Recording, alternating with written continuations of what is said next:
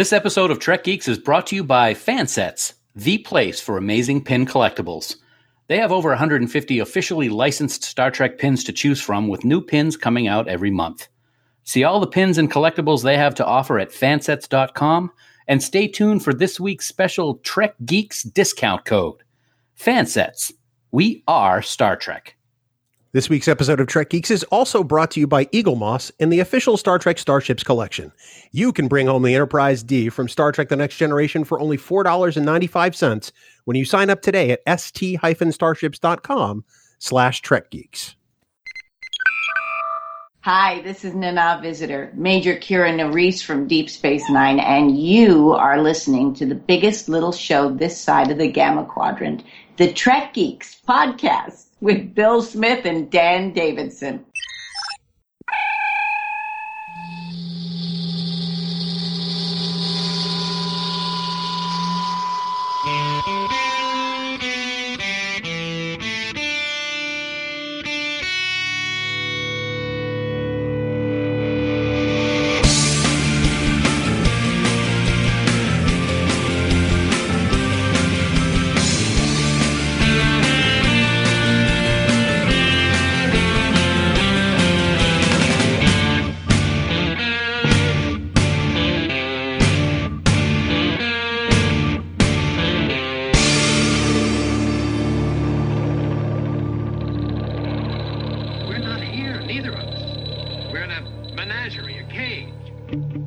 Once again, we're back at the adjudication office at Podfleet Command here on the biggest little show this side of the Alpha Quadrant, your independent Star Trek podcast. Greetings, one and all. Welcome to Trek Geeks.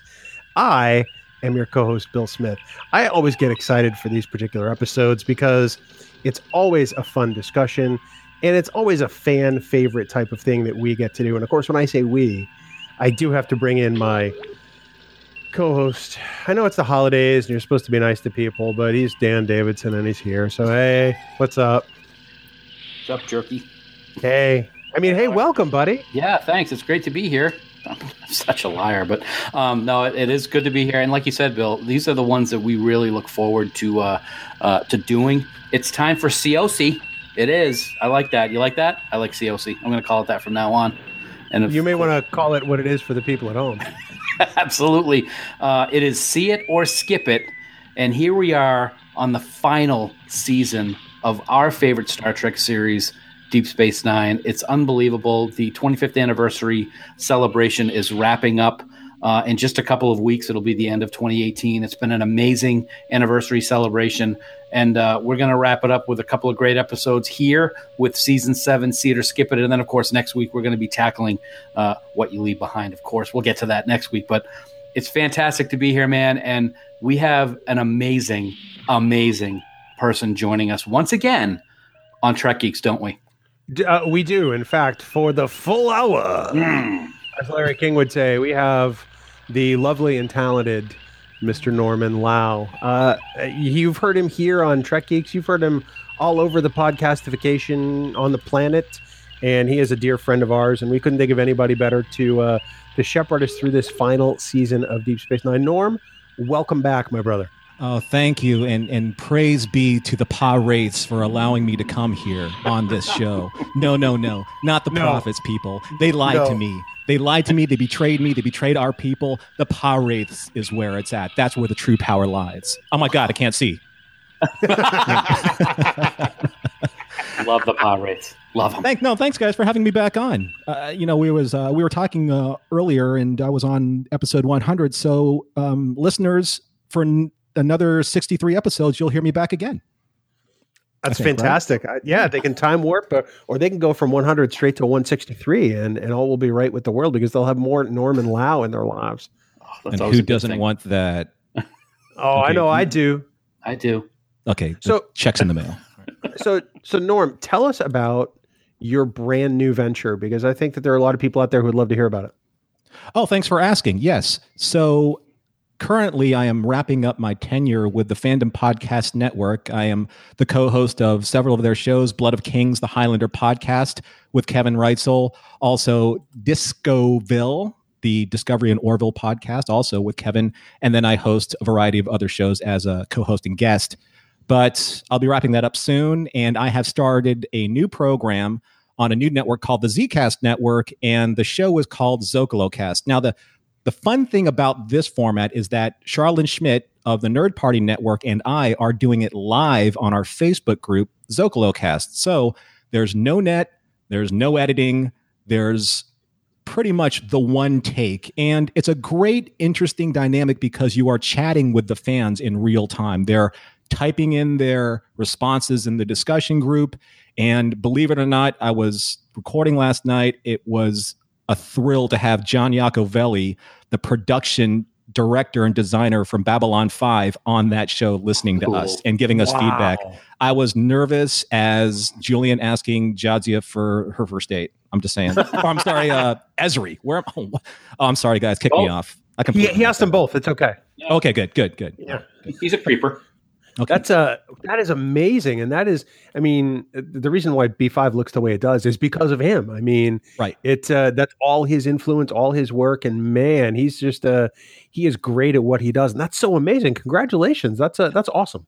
Thank you. Essentially, he was their version, their Herman Zimmerman in a way, you know, because he set kind of like the visual key for Babylon five, the sets, uh, the production elements, and all of the, you know, all of the ongoings that happened. Like Herman Zimmerman was responsible for. I mean, aside from like Michael Kuda and the D's and, and Doug Drexler, you know, Herman sure. was really much the driving force. So yeah, I was I was nervous. I was like, okay, sure, let's do this. And then all of a sudden, John popped on. I'm like, oh, great maker!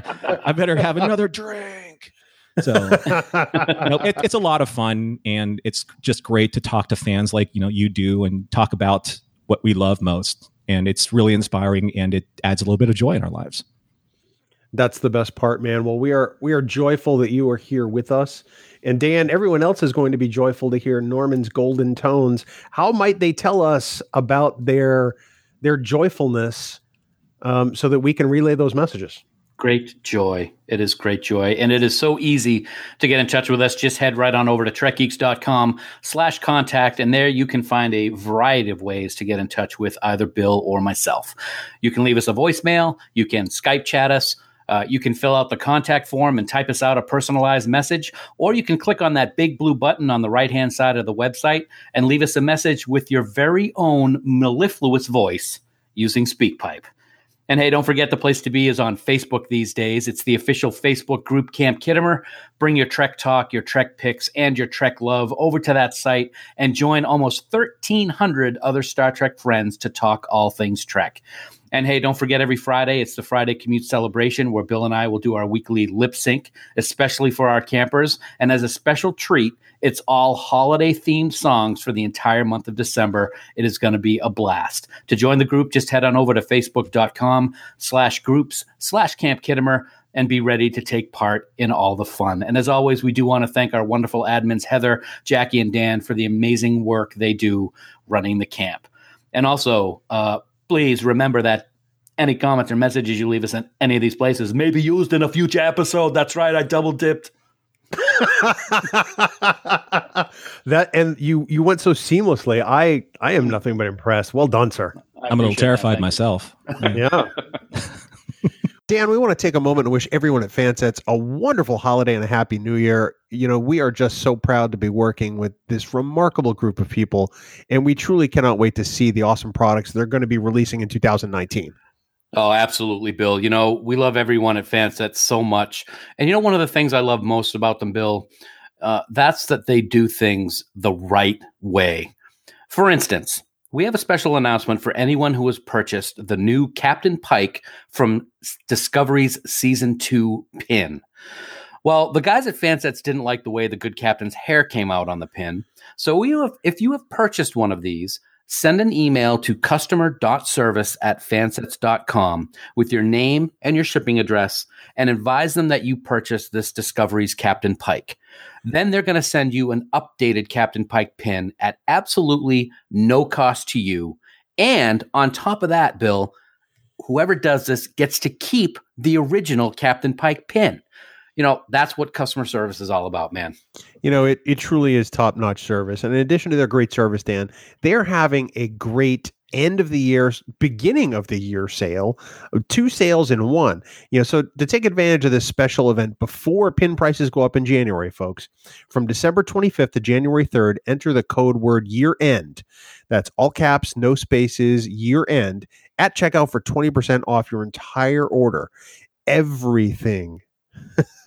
Wait, everything means everything, including things like the Captain Kirk autograph pin. Wow. uh, with William Shatner's hand-signed autograph, as well as other genres, and, of course, Dan, all the accessories. Now, this code is going to be available until midnight on Thursday, January third, so head on over to fansets dot com today. That is amazing.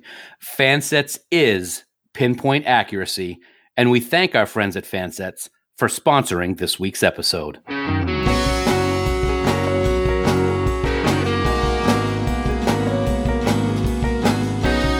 Well, gentlemen, we convene once again to decide which episodes are going to make the cut in the fan favorite See It or Skip It. It's hard to believe that this is the last season of Deep Space Nine that we're running through the uh, the gauntlet of sorts, Dan. But um, it's uh, this year has gone by super quick. It's gone by very quick. There's been so many great moments in Deep Space Nine reflection on this twenty-fifth anniversary.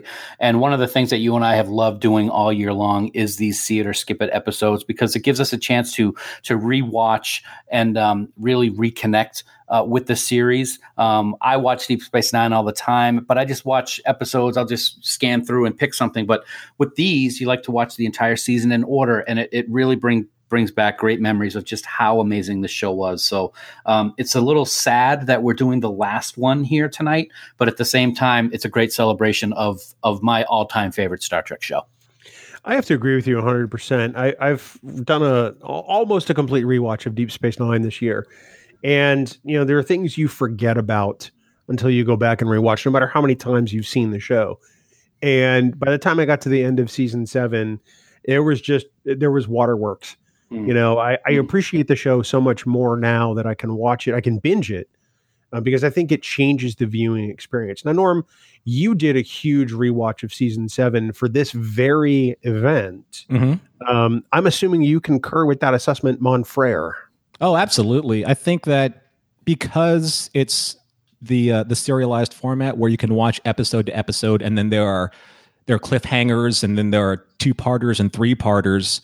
I think that being able to binge watch it, you actually feel the full impact of exactly what what they wanted to tell you. Whether, you know, I'm sure it's uh, Iron St- Stephen Bear was probably the, the thrust of a lot of that type of format. I don't know Deep Space Nine as well as you guys do, but watching this in, in totality in the uh, compressed amount of time, uh, watching what twenty-six episodes in the span of a couple of days, I felt like I appreciated the story more and could feel where they needed to do and make a couple of uh, key decisions.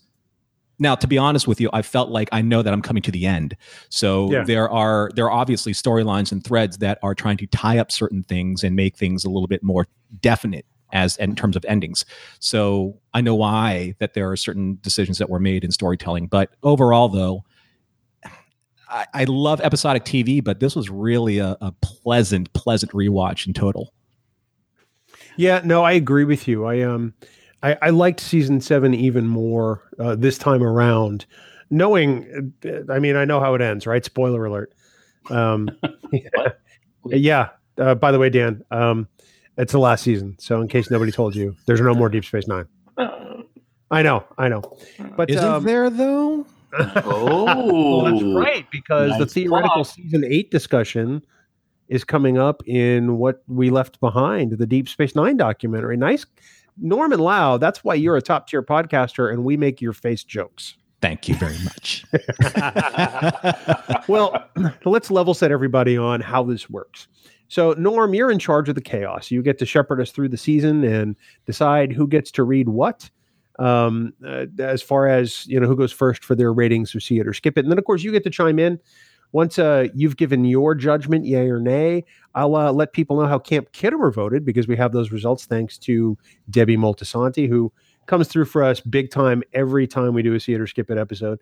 And um, with that, I leave the podcast in your ever so capable hands again, Norm. Nice. Oh gosh, we're doomed, just like the Defiant. Okay, so, oh, totally. Wow. I'm sorry. Oh, did your arm oh. ache? Oh. So let's start. I mean, since you have me on here, I might as well be really selfish and go first. Is that okay? Oh, you can do whatever you want. Absolutely. Oh, do whatever I want. It's my show. Well, thank you everyone for joining Trek Geeks. I'm your host, Norman Lau. And with me are co-hosts and special guests, Dan Davidson and the other guy, because I like Dan so much. So, thank you. Thank it's just you. Like episode one hundred all over again. Okay, so let's start with episode one, Image in the Sand. And I read the synopsis, yes? Oh, yes. Please. Okay. With the Bajoran wormhole collapsed, Cisco struggles for a way to contact the Bajoran prophets. The Romulans receive permission from the Bajorans to open a military hospital on the moon Dorma. General Martok offers Worf an opportunity to gain admission to Stovallkor for Jadzia. That's well done, right there. Beautiful. That was beautiful. Um, so, okay, so what did so you think about it? Well, I did watch the end of season six because I know it was a cliffhanger. I know what happened to Jadzia, and I know what the the you know the dynamic was between uh, her and uh, Gul Dukat in the temple. Yeah. So knowing that, I know that Image in the Sand has to be told because it has to continue what happened to Jadzia. Also, it, it felt like um, it felt like there was something that needed to be, uh, I guess, transferred when it comes to um, what are you going to do with Cisco now, the emissary, once the you know the the prophets have been disconnected from him. Right. Uh, I I really liked Worf's kind of um, his. his desire to get Jadzia's spirit to Stovallkor.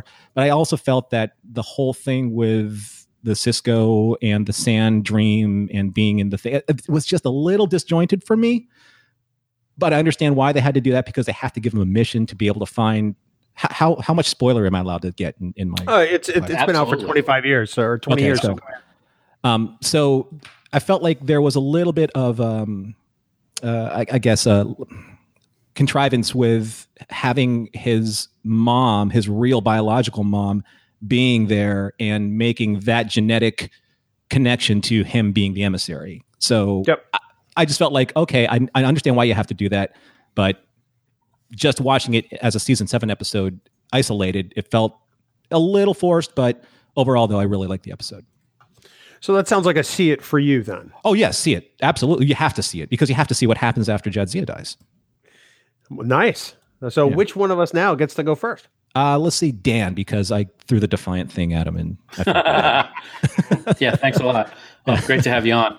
Uh, no, no, this is, uh, you know, it's a see it. I mean, I'm not sure that there would be anybody who wouldn't say that this is a see it.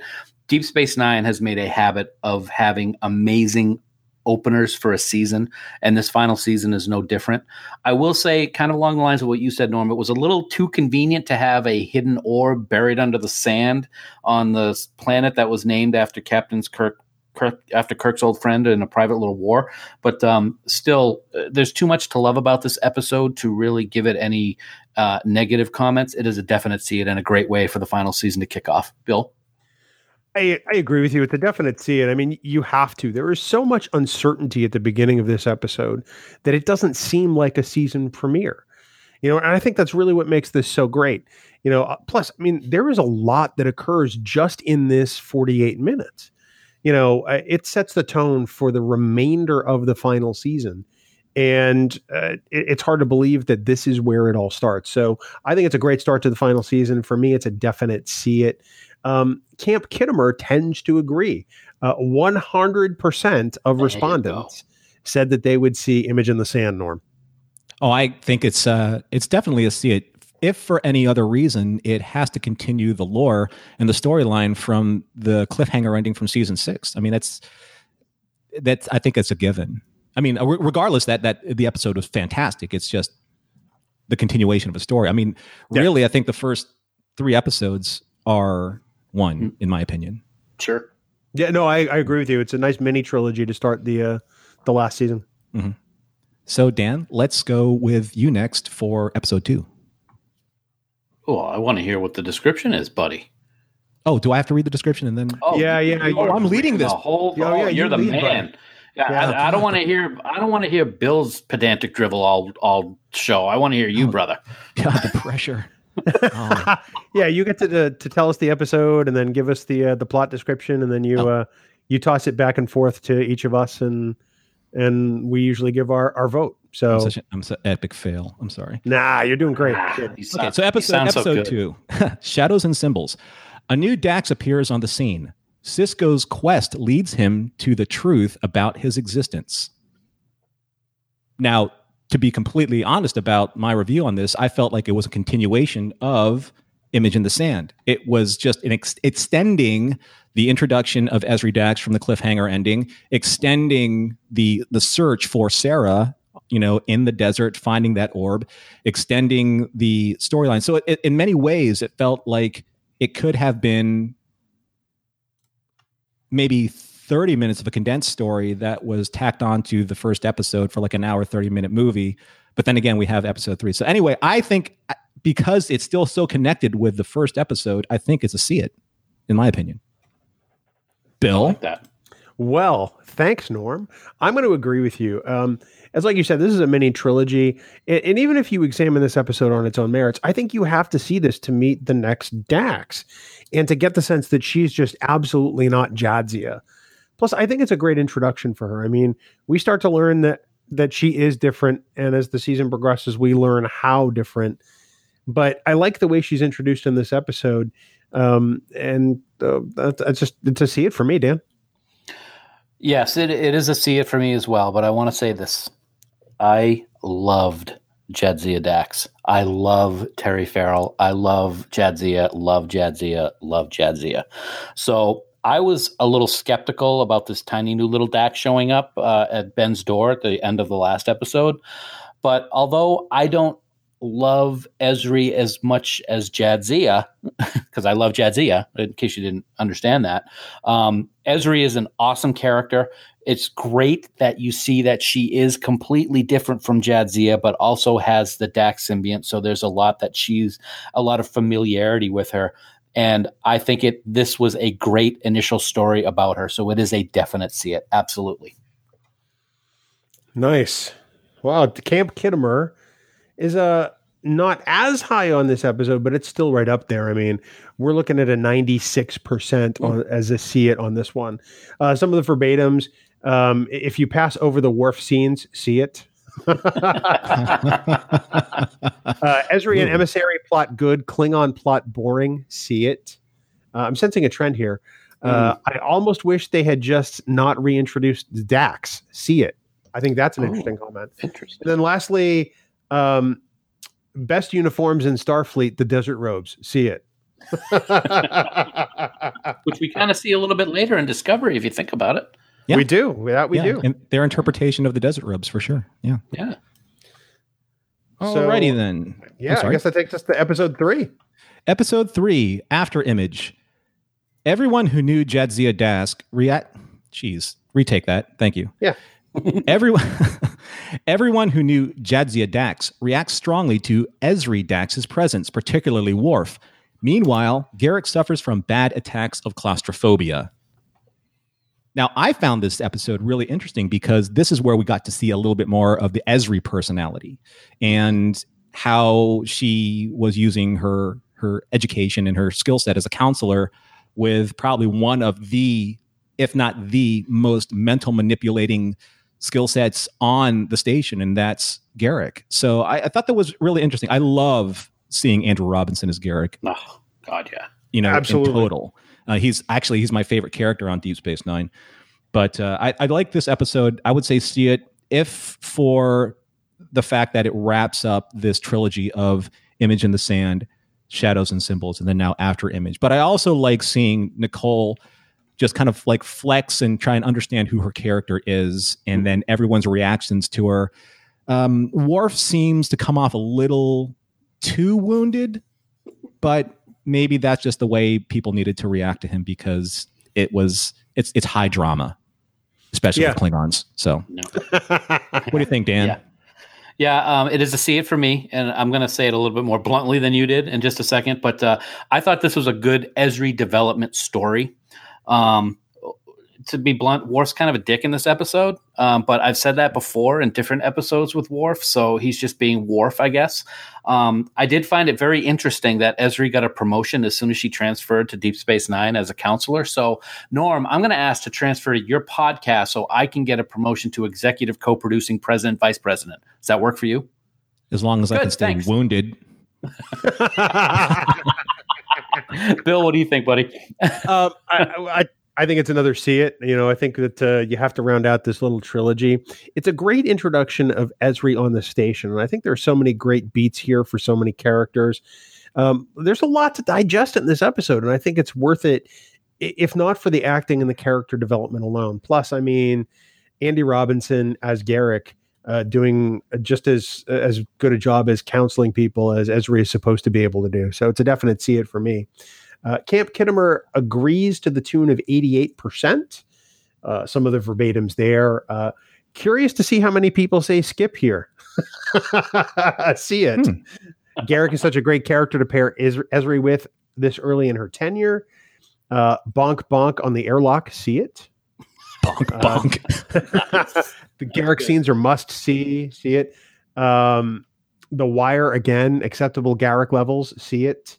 Um, uh, oh, there's one. I absolutely detest the character of Ezri Dax. Skip it. Wow. Yes, I, I, I got to imagine there's going to be a few more of those uh, for some of the Ezri episodes this season. But uh, eighty-eight percent still a very strong number. Yeah, if I may um, steal a minute here, I can understand the, you know, the uh, the fans issue with Ezri, because as a Babylon five fan, it was the same kind of response that Captain Elizabeth Lockley had when Susan Ivanova left. And there are you had six seasons with Jadzia, six seasons with Terry, six seasons with pouring your heart and soul and connecting with a character that you fell in love with and loved and loved and loved, like Dan kind of did. But, you know, and then all of a sudden you have somebody new. And I think that the fan reaction is exactly the reaction that you can extrapolate from the characters on the station. I mean, they're they're dealing with somebody new. They're not sure if they're supposed to like her. And in that sense, that distrust or that unstabil- instability is what the fans are feeling. So I find that you can project really well with what the characters are doing on the station and connect that way as a fan. That's how I felt. Wow. Yeah, I buy that. Like it. Yep, absolutely. All righty then. So let's go to episode four. Take Me Out to the Hollow Suite. Cisco must train his staff to play baseball when the Vulcan Captain Solok, an old rival of his, challenges Cisco to a game while his ship is being repaired. I found this to be incredibly interesting this episode, primarily because that Vulcan can hold a grudge, boy. Wow. Yeah, a little bit. Yeah, so I know why an episode like this has to happen, because there's so much heaviness that's going on between the, the continuation of six to seven and then seven's episode one, two, and three. So Take Me Out to the Hollow Suite is a nice way just to get everyone to participate in a very light episode. But in terms of how I feel about it as a, a continuation of the lore and the thrust of Deep Space Nine season seven, I find that I can skip this episode without really losing a lot of content getting to the next episode.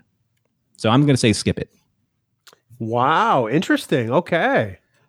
Hang up on him. Hi, guys. Interesting. Wow.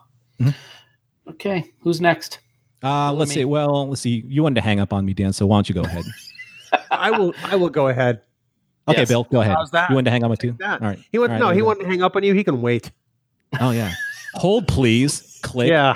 Why don't you Blake. hang out with Solok with your with your pride and your Vulcan not being Vulcan?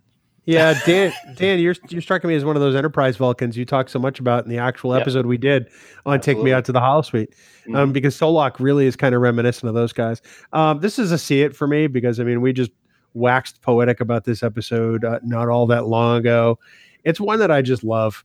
I mean, you get to see what Cisco really obsesses about, and it's not catching Michael Eddington. And it's not being a Starfleet officer, it's baseball. And he just comes off the rails a little bit. So, um, yeah, definitely see it for me, Dan. Yeah, this is a definite see it for me. Um, we had, like you just talked about, Bill, we had the the uh, awesome discussion just a, a few weeks back uh, on this uh, very episode while we were in Albany at Northeast TrekCon, and and it was when the the Red Sox were wrapping up a World Series championship, and baseball is very important in my life. So this was a great episode. And and to Norm's point, one of the things that I like so much about this episode, which is a little bit different than Norm's take on it, is this is a way to escape from the war, to escape from Jadzia's death, and escape all the bad things that are going on around the station at that time. It's kind of an escape episode, which we've seen in different series uh, throughout the years, and, and I thought it was placed in a very good spot right after Jadzia's death and Ezri's introduction. It's a definite see it. It's just a lot of fun for me. Yeah, you know, I'm gonna I'm gonna caveat, like, when I say see it or skip it. The one thing I'm gonna blanket statement about this entire season, I think that the production values are amazing, the acting is amazing, and the the connection with the characters are all amazing. But the way I was looking at it from a, a complete kind of a, I guess, almost virginal reviewer is, what does it do for me in terms of moving mm-hmm. the lore forward? So I, I can understand that, sure. and and yeah. um. Make great points, Dan, because, you know, you're right. It is kind of like um, bringing a lot of levity to what was a very serious first few hours of Deep Space Nine. That's for sure. Right. Yep. Yeah. Well, Camp Khitomer seems to agree with uh, with Dan and I. Um, only one person out of the respondents said they would skip this episode, if you can believe that. So that high could five. have been Norm for all we know. Yeah. High, high five to you, buddy. Up top. Um, some of the verbatims on this, uh, fun without consequence. See it. Crying in baseball is illogical, but sulking is perfectly okay. See it. I like that one. Uh, and then we've got a couple, find him and kill him. And then uh, death to the opposition. Uh, so lots of uh, great verbatims on this one, but uh, definite see it as far as Camp Khitomer goes. Way to go, campers. Well, I mean, I liked, I obviously, and I agreed with one person. So, I mean, this, that's, that's fantastic. That's one hundred percent in my opinion. Um, so let's go on to episode five, Chrysalis. Bashir falls for a genetically enhanced patient, Serena Douglas, that he brought out of a catatonic state using an e- experimental medical procedure.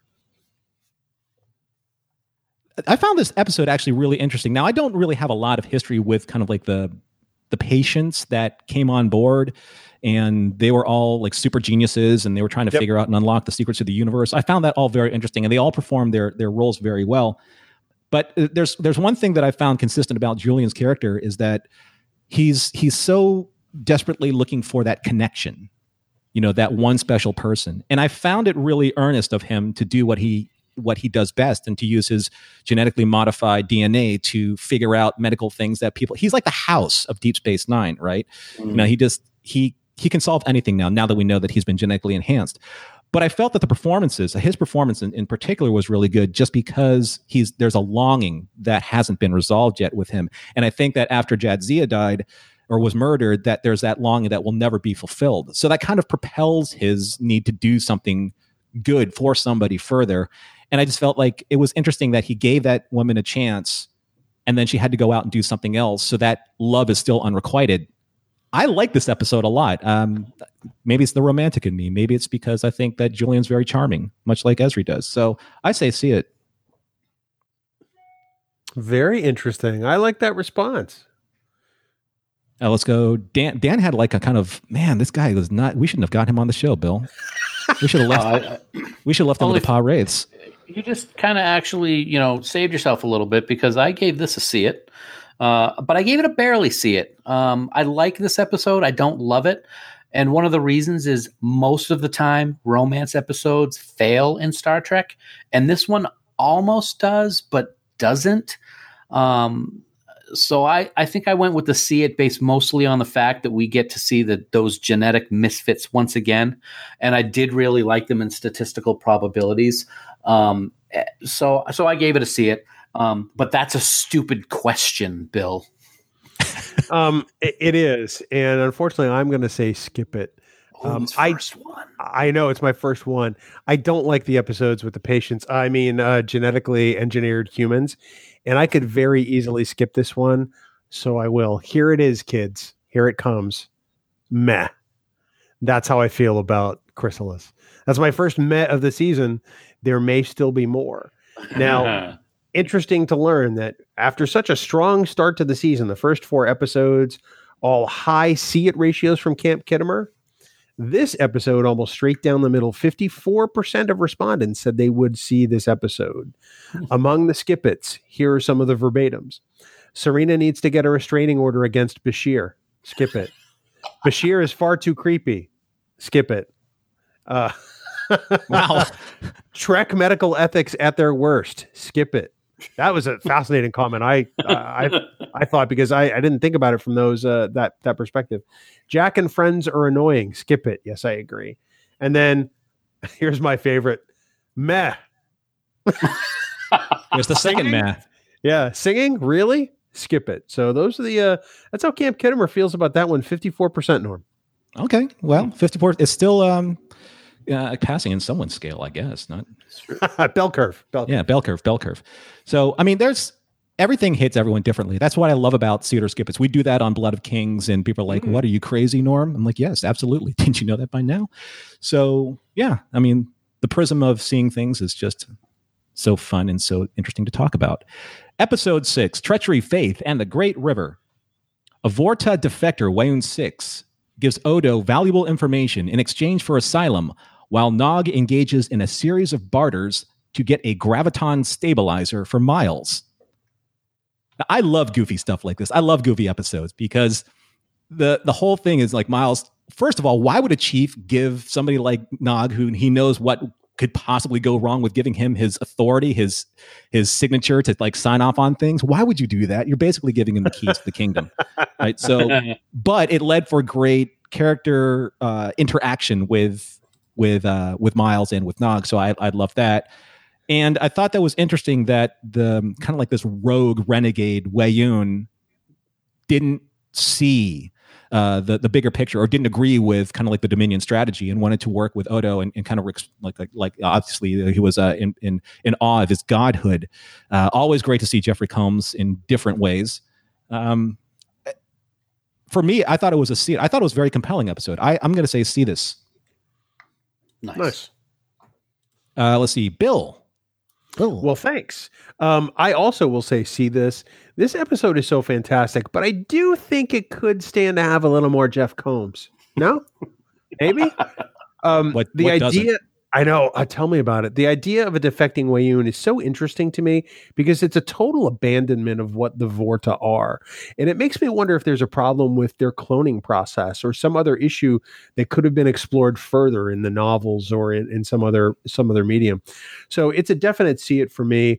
I, I love this episode. I love some of the scenes uh, with Renee, and and uh, I I can't uh, say any more about this without stammering, Dan.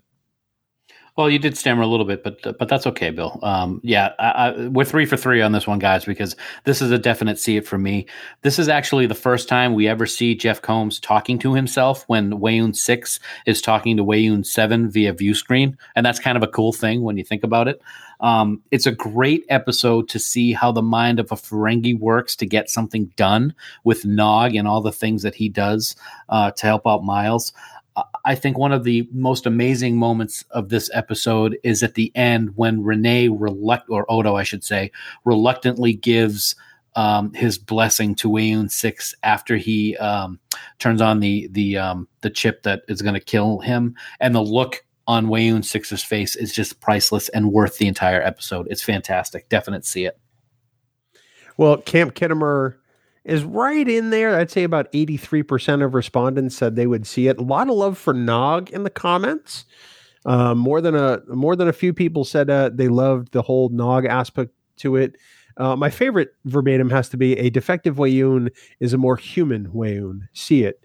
And uh, funny and surprisingly beautiful. And I think I have to agree with that. Yeah. Um, and that w- comment was obviously a see it. So uh, lots of love for this episode, Norm. Yeah, I it's, again, one of those episodes where you can take it out of context of the season, but it still works really well because the the relationships that they're forging are really, really well done. So good job, Camp Khitomer. You know, thanks for that vote of confidence for us, at least. Uh, yeah. Okay, so episode seven. Once more unto the breach. Kor asks Worf to find him a battle assignment, which Martok bristles at due to events in his past. Martok goes along with Worf's request as they prepare to attack a Dominion station. I was so emotionally perplexed with this episode, seeing Kor and seeing, because John Colicos' Kor is one of my all-time favorite oh, yeah. Star Trek characters of all time. However, seeing how they handled his legacy as this character, as towards the end of his years, I just didn't feel like whoever wrote that particular part of this story really understood what Kor was trying to do and where he was trying to go. And I under I, I love that. I love I love that Martok was like, you know what? He was kind of like, you know, he was the high noble Klingon. He shamed me when I was going through, uh, needed my, uh, you know, acceptance into the academy or or whatever detail that was. And Martok's like, it was a great struggle between like nobility and common man. And I I dug that.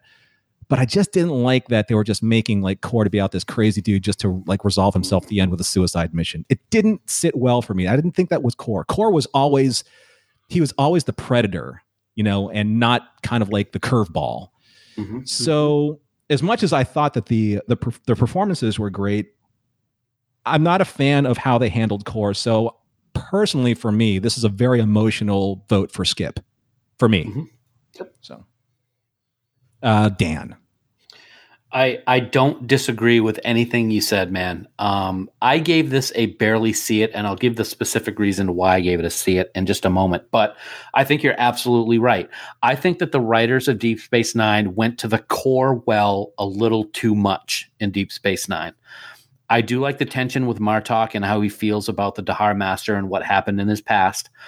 I thought the way the Klingons treated Kor after he had his little mental setback was absolutely horrible and disgraceful. And I thought that the lack of actually seeing Kor die in a glorious battle was a huge miss. But out of respect for John Colicos, I'm going to give this a see it. That's really the only reason, um, because there's a lot in this episode that you pointed out that's wrong. Bill? You know, I... I, I to me, Kor is the Klingon of Klingons. I mean, he was the first, he was the best, he was the prototype for what Klingons should be. And for me, this episode is two Kor episodes too many. Um, they should have they should have not brought him back after Blood Oath. They, mm-hmm. he's, there's two more appearances after that. This is the second of those two. Uh, give me Errand of Mercy any day. I will watch that ten times, and unfortunately, I will skip once more into the breach. Um, I understand what they were trying to do, but like you said, Dan, this is just not the way that uh, Kor should have gone out. Um, right. it, it should have been a, a blaze of glory and and not a, a, a kind of a lackluster effort. So um, Camp Khitomer actually is going to surprise you on this one. Uh, ninety-three percent of respondents said that they would see this episode. Wow. Yeah. Um, and for some people, it was as simple as it's got Kor. See it. Um, yes. Yeah. Only Klingon focused episode I like. See it. Um, Cry Havoc. I love that. See it. Mm-hmm. Um, but yeah, no, that's uh, we're out of phase on this one with the camp. But uh, that always tends to happen in one of these episodes. Yeah, that's very interesting to me because um, I think we've talked about it before. You said it perfectly, Bill. This is two Kor episodes too much. Sort of Kalis is the other one, I think, for me that really just yep. didn't show the Kor character the way that it should have. It's kind of like they're like, okay, we need to keep bringing this guy back because he's loved and he's the original series character. And unfortunately, I think it – it really dumbs down the importance and the popularity of Kor. I'm very shocked at the ninety-three percent. I think it's great. Everybody loves what every some people hate. So it's interesting to see that diversity. I, it's, that's a shocker to me.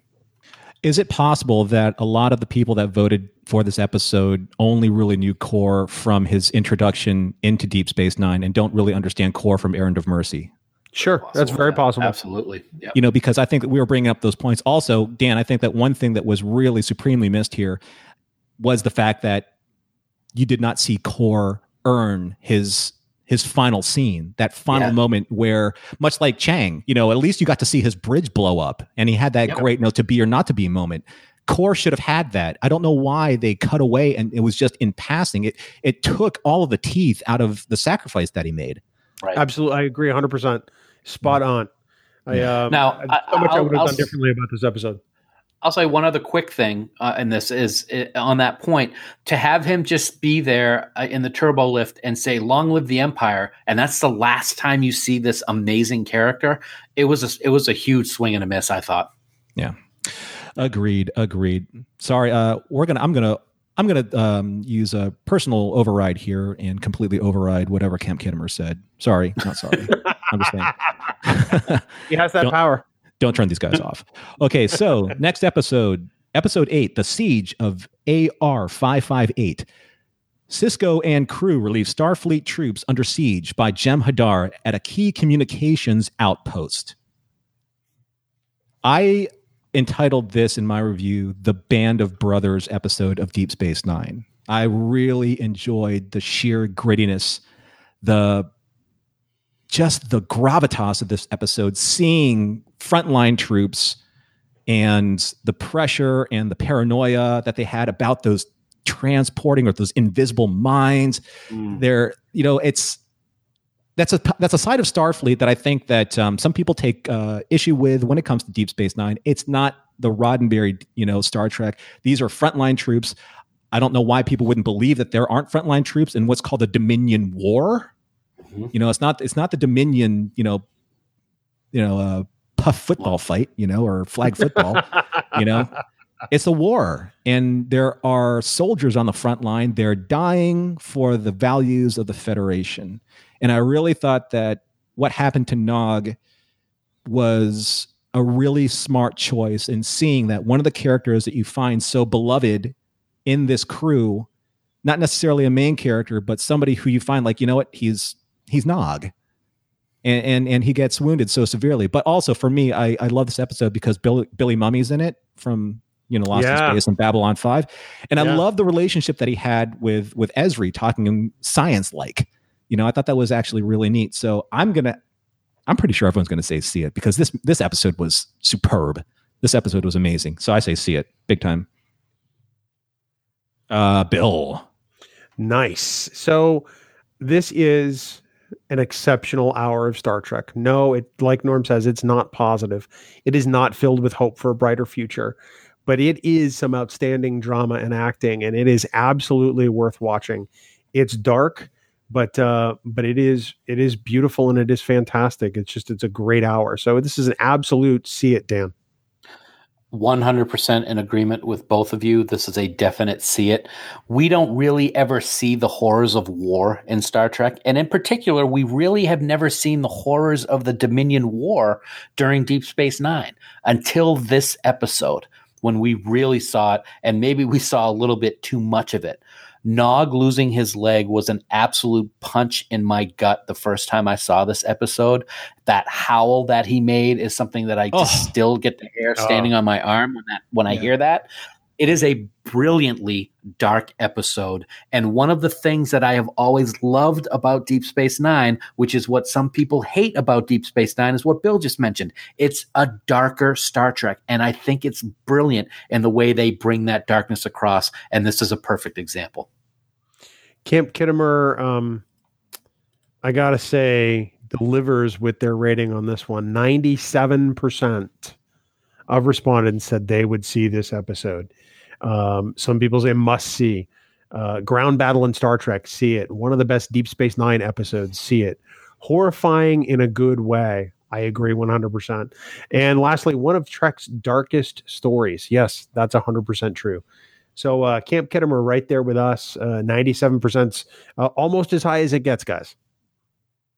I was about and- to start singing I'll Be Seeing You, but I'm not going to. Not yet. Not, Not yet. yet. Not yet. So episode nine, Covenant. Dukat, now a religious leader, holds Kira hostage. Mika, one of Dukat's followers, gives birth to a half-Cardassian child. Hey. Sorry, that wasn't typed out. I just had to throw that in there. So very well done. I found this episode to be incredibly compelling because I've always loved episodes where certain fundamental morals, the the majority of how people are are perceiving the certain fundamental morals of a religious sect, like the Bajoran religion, the prophets, are challenged when you have somebody who is just as dynamic and as charismatic as a leader as Dukat is, allows you to challenge those morals and kind of starts getting zealots on your side, because now you're dealing with the which side of the religious right is the true right. Mm-hmm. So, and I think that this is why they really started introducing it. So with the exception of seeing like uh, the, you know, uh, Mika giving birth and like it's the uh, Cardassian child and it's a sign, it's a sign that Dukat can't keep it in his pants. That's exactly what it is. So I, I really like this episode. I mean, I felt I felt like uh, it was a great Kira episode. I mean, Kira was was duped, but she saw the other side. You know, she she's so firm in her faith, and so is the other Vedic. But the Vedic's like, the prophets turned on us. They they aren't the they aren't the the religious inspiration that they're supposed to be. I want to find somebody who's going to take action, who's going to deliver for us, who's going to be able to get things done for the Bajoran people. And when they brought up the Pa race, I'm like, okay, I can see these two different sides of the religious equation. Doesn't make one any less right than the other just because yeah. someone else is is furthering that cause. So I, I found that a really interesting dilemma. I find that very Star Trek-y. So I will say, see this episode. Let's say Bill. I also will say, see this episode. Um, with a series that features a race that is so inherently religious, I think it was just a matter of time before we had a crazy-ass cult on Deep Space Nine. But I never expected Dukat was going to be the leader. You know, we really start to see Dukat's madness getting the better of him, and he starts down a road in this episode that there is absolutely no coming back from. And eventually the payoff is in the final episode. Plus, I think this episode is a little more relevant than than ever today, especially with all the focus on on some particular groups of of religious followers. You know, Leah Remini has a show on A and E right now that is pretty popular about examining Scientology. And although I'm not making a judgment on that, but there are a lot of people who are looking at these things more closely. And I think we can see uh, exactly what drives some of these organizations in their leadership. So I think that this episode is prescient. I think it's relevant even today, and it's an absolute see it, Dan. Absolutely. I'm going to give it a see it. One quick question I have for you guys, and I, and and I'm asking the listeners too, and, and let us know by uh, by sending us a message. Is one of the followers in this cult the same guy who played the Vulcan captain in the Remick episode where they were trying to take over Starfleet? I'm going to have to look that up because I'm I'm, I'm picturing that in my mind. It's just a random trivia question that I like to throw out there every once in a while. So I'll get back on track and get on the rails, because this episode shows how Dukat is completely off the rails, um, and he will use whatever means necessary uh, to exact revenge on Sisko and Bajor. And by that, I mean the Pa race and this and this cult. It's really eye-opening to see him act one way in front of his followers, but then see you see his true self when he almost kills uh, the mother of his child and then pretends that it's a sign. Um, But I also love the fact that uh, karma's a bitch, because they all turn on him when he pretends to want to die for the Pa race. And, oh, his non-lethal pill got mixed in with everybody else's lethal pill. It was just great. I thought it was a great way that this episode wrapped up. And we see Dukat, just like Bill said, he's going down a road and there's no coming back from it. It's a definite see it. Um, to clarify, um, Henry Darrow, who played the Admiral in that Next Gen episode, Uh, where they're back at Starfleet Command and everybody had the the slugs, uh, is not the same guy in this episode, but he is the okay. same guy who plays Kalapak in Star Trek Voyager. Chakotay's okay, dad. Thank you. All right. um, I, oh, that's I, okay. I, yes, I knew it was somewhere. Yeah. So uh, Henry Darrow is just one. Of, he's one of those guys. You know, right. One of those actors you see in everything. Um, so uh, yet I digress. Camp Khitomer. Um, eighty-one percent of respondents said that they would see this episode. Um, One of my favorite comment has to be this: Mark effing Alimo, see it. Nice. um, uh, some people say I can take or leave it. Um, you know, it's a borderline see it there. Uh, we had a couple of see it slash skip it people who could have gone either way. Um, but I, I totally get where they're coming from on this one. I just I have an appreciation for this episode that probably hits a little too close to home. So, I mean, I'm just surprised that. Because the last time you saw Gul Dukat was at the end of season six, and this is the first appearance of him nine episodes later in season seven, that people wouldn't be a little bit more on board with just seeing, if you had Dukat fans saying, like, yeah, w- what happened? What happened to the Pa race? Like, took him over, and now what's going on? And now he's over in this, like, this alternate, not alternate, but like this, you know, he's in uh, Terok. No, Empoknor. Empoknor. Yeah, so I would be like, yeah, my character's back, man. I'm on board. Way to seduce all the uh, the local ladies, Dukat. Okay, his so... His Paul yeah. Wraith brings all the chicks to the yard. Yeah, yeah well, the thing is, you know, there's a completely new definition for kind of like his uh, his religious staff. Um, but I'm wow. bum. Right. I'm here all night, folks. I'm here all night at Vix, because we're going to Vix. And episode ten, It's Only a Paper Moon. Nog struggles with P T S D and begins living with Vic Fontaine. I, f- I found this episode to be utterly charming, completely charming. I loved um, Aaron's performance in this, because you, I think that uh, in, in the siege of uh, A R five fifty-eight, you saw where Nog transitioned from stalwart and, and um, the defender of the Federation and its principles to this, where he became so small, not just literally, but figuratively small, because he, he lost the ideal. He he lost what it meant to be, what he wanted out of being a Starfleet officer. He saw his friends die. He served with people who were killed alongside him. He lost his leg. He does no longer believe in the dream. And he wants to escape reality in a holosuite program. And I found that, okay, I know that um, there are, there or there have been documented stories of soldiers that they want to lose themselves in some type of alternate reality or altered reality, whether it's a uh, different universe, drugs, you know, however they want to get through their post-traumatic stress disorder. So it's interesting that Star Trek actually dealt with that very firsthand with a character that we loved and you can empathize with, because he said that I don't want to go back into the real world because now I can be killed. Before, his belief was like a bulletproof vest. It gave him certain moral invulnerability, mental invulnerability, but now that's gone. So his innocence has been lost. Where does that leave him now? And I found that very compelling to watch. So I'm going to say see it. I'm sorry, Bill. Jeez, I'm terrible no at this need, game. No need to apologize. Um, I, I, too, am going to say see it. I mean, it's rare in Trek that we see a traumatic experience stay with a character, because the nature of the show is just episodic at its core. Nog carries the events of A R five fifty-eight with him, and this episode does such a great job of giving him the ability to start healing somehow that doesn't involve just forgetting it happened and developing amnesia. So for that alone, because there's consequences and there's feelings, I say you have to see this episode, Dan. Yeah, it is a must-see uh, for not only the development of the Dominion War, um, but to see what happens with Nog after the events of, of A R five fifty-eight. Uh, it's definitely a see it.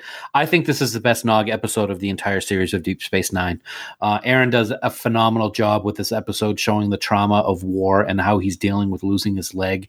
Um And I can relate, uh, not so much to the, the P T S D that, that you talked about, uh, Norm, but I've, I've there's been plenty of times where I wish I had a holosuite that I could go hide in for a while. Um, and I think that that aspect of this episode can probably touch a lot of people uh, in similar ways. And I got to say, it was a it was a gut punch for me when Nog lost his leg, but I can only imagine the gut punch that Nog felt when Vic turned off the program on him. It, mm-hmm. it was a great moment in this episode, uh, and it's a definite, definite see it. You know, Camp Khitomer, right up there again. Uh, there's a high degree of response for season seven so far. Ninety-five percent of respondents said they would see this episode. Um, people appreciate that it hits home with dealing with life-changing events and recovery. Hundred percent see it. Um, let's see, a one-legged Ferengi walks into a bar. Dot dot dot. See it. That's the comment of the night right there. And wow. uh yeah lastly, well acted, realistic consequences, see it. So uh definitely high praise for this episode, and, and worthy of it. Also, it would be remiss uh, if we didn't make mention of how amazing James Darren was in this episode. Yeah, oh, yeah. Absolutely. And it's awesome. I, I I love the fact that you had a holodeck program that has the capability of exacting tough love. Mm-hmm. Has that conscious choice. I think the best thing is, is there are two counselors on this station that aren't named as Redax. There's Garrick and there's Vic Fontaine. And really? So now all of a sudden that job's getting crowded. Yeah, for real. But I, I thought that he was great. I thought I loved just, I don't know, like I said, I don't know the show that well, but I really felt compelled to watch James Darren do what he did. It was just, I don't know. It, there was something special about that. Nice. Totally. Okay, so episode eleven, Prodigal Daughter. Ezri goes to New Sydney to find O'Brien and uncovers some disturbing family secrets. So this was the let's learn more about Ezri story, which I find, you know, it's, it's a responsible narrative that because we've only seen her and learned about her in response to how our favorite main characters have responded to her, but we've never really seen kind of like her past, who is Ezri separated from the Dax symbiote. And I thought the story was compelling, but again, with the thrust of what's going on with this, you know, the the the, the overall theme of this season, I didn't feel like, yeah, I got to go watch this again. So I'm not, you know, I want to belabor the point. I thought that uh, Nicole was fantastic in this episode, and I thought the uh, plot was interesting, understanding her family dynamic, but it was kind of like a skip it for me. So I'm going to say skip it. Uh, Bill? I'm sorry. I you, I did Bill last time. I'll say Dan. That's okay. Yeah, Bill's been going first all the time. What the hell? I'm sorry. I know. It's just it's it's the way that this whole screen's formatted. I see. I read right to left. So, well, I got to tell you, I went ten episodes into season seven without having to say these two words: skip it. I have always loathed this episode. I really can't tell you the exact reason why. Maybe it's because I hate seeing, uh, seeing the family issues that Ezri has dealt with and continues to deal with. Her mother is just awful. Um, I, this episode makes me cringe. And for that reason alone, I can't recommend it as a see it. And that might be selfish to say that, but that's what I'm going with. So, uh, Bill, that's my first skip it of the season, buddy. Well, and we've reached probably our, you know, our biggest point of contention in this see it or skip it, Dan, because I'm going to say see this episode. Mm-hmm. Um, I, I like this episode because it fills in some backstory for Ezri, and I think that's really the only reason I enjoy it. Uh, we have a shortened time frame in which we get to know this character, really only twenty-six episodes. So I think they tried to pack a lot in here. It's just not terribly interesting. It's not D S nine's greatest episode, but it's far from its worst. So for me, I I, I would watch this episode uh, again and again, simply just because it's it's interesting, at least in that that aspect. Camp Khitomer, I, one of, this is another one of those where they're straight down the middle, guys. fifty-two percent of people said, see this episode. Um, of the verbatims, see above, I detest the character of Ezri Dax. Skip it. So still not a lot of Ezri love from that that person. Um, meh. Hi, Bill. Skip it. I like Ezri, but meh. Skip it. A couple of mehs. I'm very excited that this is permeating. Uh, Chill Society is interesting, but this one fell flat. Just barely see it. Okay. And then lastly, my meh. Skip it. So I got three mehs on an episode wow. that I didn't call a meh on. I think that's pretty so- awesome. Let me ask you this, Bill. You said that it was fifty-two percent see it for this? Yeah. So correct. that probably that makes this one the lowest rated skip it so far this season. Is am I correct in that? I think fifty-four was the last one. So mm-hmm. so far, that's correct. Okay. Cool. I um I I don't want to spoil anything, but uh, as I look across the numbers, um I think that's probably the lowest one. Wow. So everything is above fifty percent. That's a good thing. So far. At least above fifty-two. Exactly. So yeah. far. We still have about half a season to go. So let's go to episode twelve, The Emperor's New Cloak. Quark and Rom cross into the alternate universe to rescue Grand Nagus Zek. Now, this is probably one of the first times in this season, watching this season seven, that I felt like, okay, this is the episode where they're starting to focus on particular either themes, events, characters, where they want to say goodbye to, because this is the alternate universe episode. And as much as I like the Mirror Universe episodes, uh, I never felt like this episode serviced being the story for a Mirror Universe episode as much as it is, say, okay, let's wrap up some of the things that we needed to do for the Mirror Universe so we can add the Mirror U- the mirror, much like they threw Core in there. I felt like this was an episode where, like, okay, let's address the Mirror Universe for the last time in season seven. So again, it looked great. The acting was great, but that's how I felt about it. So I'm going to say it was just a, let's get this out there for the fans. And that's not good enough for me. So that's a skip it for me. Uh, Dan. Well, everybody knows how much I love the Mirror Universe. Love it, love it, love it. Almost as much as I love Jadzia. But I'll tell you what, this is a skip it exclamation point episode for me. Um, I once said uh, that last season's Resurrection was the worst Mirror Universe episode ever. But I got to say, this is so close a second that they may overlap quite a bit. It's just awful. I, I, I have to be honest. I think it's awful. Vic is human in the Mirror Universe and not a hologram. That's just so stupid. I'm just going to say that. Um, and I got to say, this is one of the things that's been building over time. The over-sexification of Mirror Kira is at its worst in this episode. And I just never liked how they portrayed the Intendant in the Mirror Universe like that. To me, it took away the character. And I'm all one for beauty, and and I'm very open with, with relationships and, and all that thing. So I'm fine with all that. I just think they put it on way too thick in the Mirror Universe episodes with Kira, and it took away from it. This is a horrible episode. It's a skip it, Bill. I, I think the takeaway here is that you hated a Mirror Universe episode. I mean, you've not liked the last one. You, you sounded like you were full on hate this one. And, uh, I have to tell you, this absolutely is the worst Mirror Universe episode ever. Um, here comes my second meh. Meh. This is a skip it for me, one hundred percent.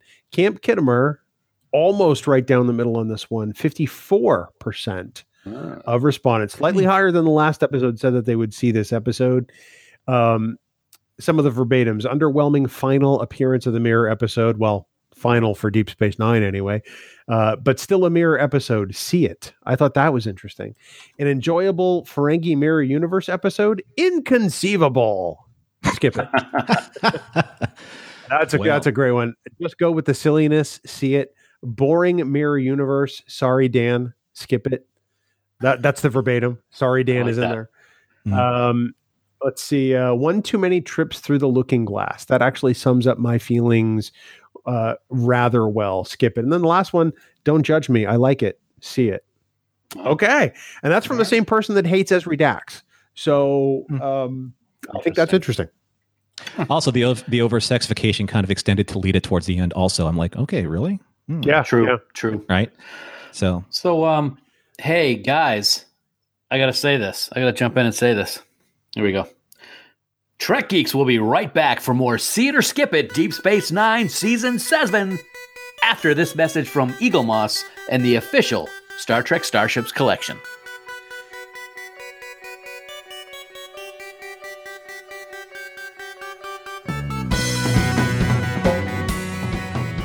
You know, Dan, you're right. Uh, we love, we love, love, love Eaglemoss and the official Star Trek Starships collection. Of course, it's officially authorized by C B S Studios, and this collection is only available from Eaglemoss Collections.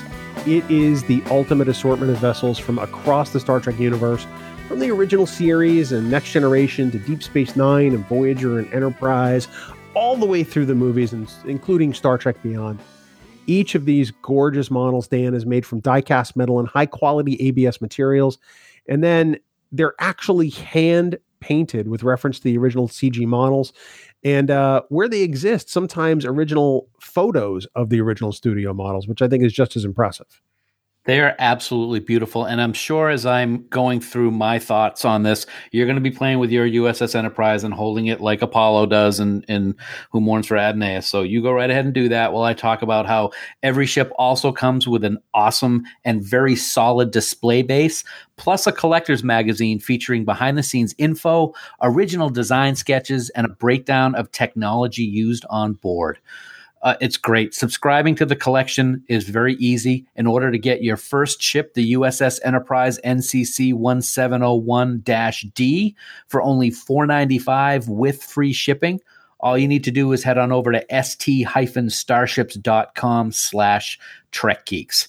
And uh, additional models, and there are o- almost one hundred fifty of them right now, are going to ship twice a month and delivered directly to your door. Bill, I was actually on the Eaglemoss website today looking at ships, and I, I, I saw some really great ones like the I S S Enterprise N X oh one, which is just gorgeous. I saw the um, the Kremen time ship from Voyager, which is one of my favorite uh, episodes of Voyager from the, the Year of Hell. That was absolutely beautiful. people. There's just so many things out there to choose from. Um, and in two thousand nineteen, we're going to be seeing new things like the space dock from Star Trek three, V'ger from Star Trek the Motion Picture, and it's going to be interesting to see what that looks like. Um, Gom two from T N G's Tin Man, and even the Planet Killer from the T O S classic, The Doomsday Machine, is going to be available next year. I can't wait to see these ships. So many dollars flying out of my wallet, Dan. That's what I hear you're saying about twenty nineteen. Now, of course, fans who'd like to purchase their favorite ships individually can do so for just a few dollars more, either online at shop dot eaglemoss dot com or, of course, at your local comic book shop. And, of course, sincere thanks to Eaglemoss and the official Star Trek Starships collection for sponsoring this week's episode.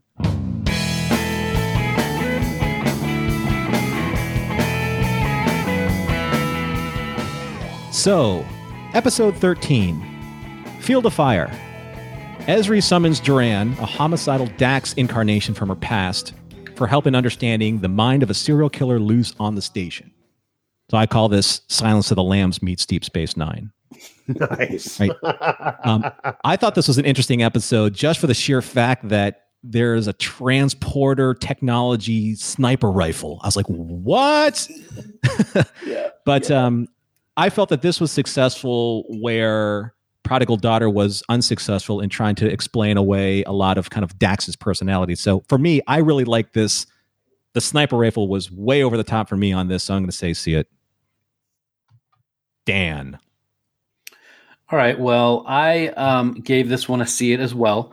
And you just hit the nail on the head, Norm. The only reason I gave this a see it is based on that amazing transporter bullet technology and how it gets fired and beamed into where it's going to strike the target. I just thought that was so cool.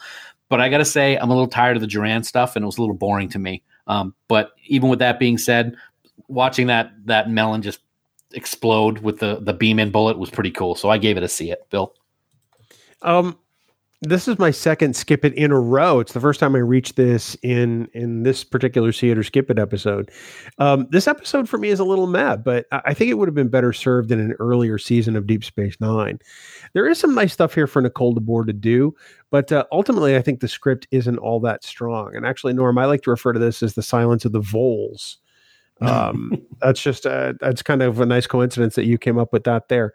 So yeah, for me this is a definite skip it. uh, I like Ezri, I'm just not a big fan of this episode. uh, Camp Khitomer, however, more of a fan of this episode than I am. Seventy-five percent of respondents, three out of four, said they would see this episode. Now conversely, and somewhat diametrically opposed to me, um one of the few Ezri stories totally worth the watch, see it. Vulcan Assassin, see it. Uh, more weird changed Duran backstory, skip it. And then lastly, our Ezri uh, person says, I know I detest the character of Ezri Dax, but this episode was pretty good for me. See it. Interesting. So honesty, I appreciate that. Yeah, I was a little great. bummed that the uh, the Asian brother and uh, awesome pilot of the Defiant got smoked at the beginning of the episode. So yes, yeah, I was like, man, it's like, like me and uh, Chris Bunye and Michael Wynn and Will Wynn, we could all kind of cosplay this guy, and maybe I'll just like do it with a giant bullet hole in my chest. Moving on to episode fourteen, Chimera. A changeling, Loss, asks Odo to leave the station and join his search for other shapeshifters. I really like this episode for the sheer fact that I felt it was very Star Trek-y. I felt that because Odo found another of his kind, this lost one hundred that went out there to to find and, and develop themselves. I liked how this particular shapeshifter, Loss, was very brusque and very kind of uh, clinical and uh, in, in his um, relationship to all the other people in the station, where Odo was kind of like, you know, he was humanized. So all of the crew and all of Odo's friends kind of kept Loss at a distance and didn't really kind of like embrace him and welcome in his outlook on life. And I was like, I thought that was the whole kind of meaning behind, you know, exploring strange new worlds and seeking out new life forms. So I, I liked that there was that challenge in that episode. So for me, I'd like, I'm saying see it for Chimera. How about you, Bill? I'm going to agree with you completely. I like this episode because it gives us a look at just how conflicted Odo really is regarding the Founders. Plus, I think there's some great exchanges here between Loss and Odo and Loss and Kira. Um, I, like you said, it's very Star Trek-y. I think it's a good placement for this episode, and it reminds us that amid all this war, that we can actually have some some Star Trek-based uh, content in in this final season of Deep Space Nine. So for me, Dan, it's a see it. Yeah, this is a see it for me too. I really love this episode, and it's funny because I think the first time that I saw it, it took me like half the episode to realize that it was our good friend J G. Hertzler who was Laz, because he was credited with a different name at the beginning of the episode. But uh, I love J G. Everybody knows that, and it was good to see him in Star Trek in a different way than what we're used to with General Martok. And I really just love this episode. I I like what you said, Bill. It shows how conflicted Odo is with the Founders, and it shows why changelings are so isolated. And unfortunately, this episode shows that racism is sadly alive and well, even in the twenty-fourth century. I, I I love this episode to see it. Yeah, for me, it brought up one of probably like my favorite favorite moments in the original series, and that was during uh, the um, Balance of Terror, where Lieutenant Styles was so supremely racist to Spock, mm-hmm. and then where Kirk goes, "There's no bigotry on my bridge. Leave it in your quarters." Uh, that exists still. And for me, I always think that that's a really interesting point to always revisit, even in the universe of Star Trek, because it just doesn't disappear. So um, I think we are all in agreement with that, which is fantastic. So episode fifteen, Bada Bing, Bada Bang. The crew attempt to help Vic Fontaine when Vic's hotel is brought by mobster Frankie Eyes and Carl Zemo. You know what I'm saying? Give me a slice. uh, you know, it was. This is one of those. Again, we had a lot of heavy episodes, especially after Chimera and Field of Fire. A lot of heavy episodes. You have to have that kind of palate cleanser episode. Again, it, there's a lot of participation in there. Great Vic Fontaine episode. A lot of fun with the holodeck. A lot of fun with the fact that the holodeck goes rogue. It just kind of like changes its programming because of this Jack in the Box virus. However, as much as I love the dynamic of this episode, again, it's just this one that kind of keeps furthering along the lore for me in Deep Space Nine. So I liked what I watched. I thought it was a lot of fun, and everyone had a good time doing it, but I don't think I really need to see it again. So I'm going to say skip it. That's just me. Uh, how about you, Dan? I don't want to talk to you anymore. This is one of my favorite episodes. I think this is probably the best holodeck slash holosuite episodes of all time. It is fantastically written and fantastically acted by everybody involved. We get to see uh, Robert O'Reilly again outside of his Gowron makeup, which is always cool. Um, and I just, I just love this episode. I think it, I think it was a lot of fun, and it looks like the cast had a lot of fun doing it. So it's definite see it for me, Bill. Well, you know, Dan, uh, as I recall, this might be episode one hundred ten of the Trek Geeks podcast, in which we devoted hmm. a full hour to uh, Bada Bing, Bada Bang. It was right before S T L V twenty eighteen, and uh, what a great time it was. Um, Or twenty seventeen, I think, actually. Sorry, my bad. Um, right, yeah. We, I love this episode. I just think it's fun. I love the Rat Pack era movies. I love the whole sixties vibe. And this episode just hits on all cylinders for me. So it's an absolute see it. And luckily, Camp Khitomer is right there with us. ninety-three percent of respondents said see it. Uh, one person said they watch it every year before leaving for S T L V to set the Vegas mood, which I think is fantastic. I may have awesome. to start doing that myself. So, uh, That's a, a fun, a fun episode, especially at this point of the season. Where's my if money, I, Frankie? If I may, Sorry. if I may, though, um, crooning Benjamin Sisko is best Benjamin Sisko. Oh, yeah, better than Yelly yes. Sisko any day. Wow.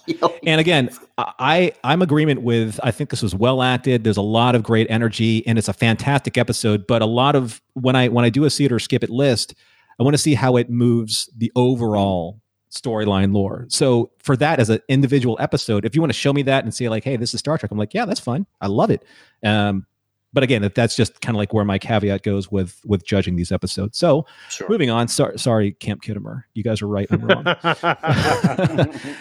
uh, let's see. I don't I don't do this language, so I'm going to do my best. Uh, episode sixteen, Inter Arma Enim Silet Legis. Nice. While Nicely attending, done. That's pretty good. Thank you. While attending a diplomatic conference on Romulus, Bashir becomes an unwilling pawn of Section thirty-one. Two words. Luther Sloan. See it. It is amazing. This episode is amazing. The politics, the Romulan conspiracy, Luther Sloan maneuvering more ways than you can possibly imagine, the chess match, Bashir just being completely and utterly used to the point where hopefully he learned something from it, and Bill Sadler killing it in this episode. See it, Bill? Yeah, ab- all of those things. It's one of my favorite Deep Space Nine episodes of all time. Plus, Adrienne Barbeau, my friends. You know, we're all of a particular age, and I think we all grew up with crushes on Adrienne Barbeau. I'm just saying. Um, you, this is another one of those episodes that we felt we had to cover this year for Trek Geeks, Dan, and uh, with good reason. It is fantastic television, my friend. It is a fantastic episode. Our good buddy William Sadler does a fantastic job in this episode. Section thirty-one, Bashir, Sloan, Romulans, Ross, Iromotic Syndrome. What can you not dislike? What can you not like? What can you not dislike? I can't even talk. I'm so excited about this episode. So it's a see it. I'm just going to leave it at that. I can't. Well, one hundred percent of Camp Khitomer respondents said they would see this episode. Unanimity on Inter Arma Einem Sealant Legas Boys. And the only verbatim for this episode is scary manipulation of Bashir's decency. Yeah. Yeah, that's exactly what it is. And I think it reminds us about how, um, how that happens probably in everyday life. And sometimes we don't even realize it. But Bashir does. And we're going to get to that in a little bit. So episode seventeen, Penumbra. Ezri searches for a missing Worf. Sisko makes plan... plans to marry Cassidy Yates. So I have kind of a mixed feeling about this episode, because I feel like this is one of those, another, like a, a trilogy of episodes that I can't like, I can't weigh on this one specifically, because it keeps continuing. The storyline keeps continuing to, a, to the resolution of uh, what, two episodes later. I like it. I'm not going to say skip it, because you can't skip it, or else you can't make sense of the other episodes. So, mm-hmm. But I also like the fact that, uh, you know, Worf, albeit off camera, you know, he goes to do a mission and he survives. Uh, but, you know, Ezri um, starts connecting with her Jadzia. And again, Sisko makes the whole thing with like, well, I gotta, I gotta move forward with my relationship here. So like, there's a lot of tying up of loose threads that are going on in this episode. They don't all pay off in this episode, but I can't say skip it, because you have to see it, or else the other episodes don't make sense. So I say see it. How about you, Bill? I agree with you. You know, you figured that in reality, this is the first part of a ten-part finale, and they designed it that way on purpose to sort of try to wrap the whole series up. And I think it's a must-see. I also think there's some interesting and really valuable stuff between Ezri and Worf here. Um, some of it's a little throwaway. Yeah, that, that's one hundred percent true, but I think there is some really great character stuff here. And, I mean, they are at some point going to be forced to, like, confront some things that they neither of them have wanted to unpack, especially in the wake of Jadzia's death. So uh, this is an absolute see it for me, Dan.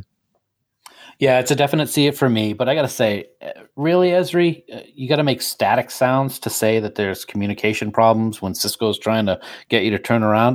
What are you, like ten? Uh, exactly. That was, the, that was very Han Solo of her. Her situation is normal. Yeah. But We're on the other hand... very nice, very nice. But on the other hand, you know, at least she get to have sex with Worf. Uh, so that makes me want to ask, how many people did Dax actually sleep with on this show anyway? Whatever incarn- incantation, incarnation of Dax, I don't know. There was a lot of people. Captain Baudet with the transparent skull. I'll just leave it at that. But for me, the big moment in this episode is when Dukat walked into Damar's quarters as a Bajoran. That was awesome, and set the tone for what this final uh, arc of the series was going to be like. And I loved it. So it's a see it.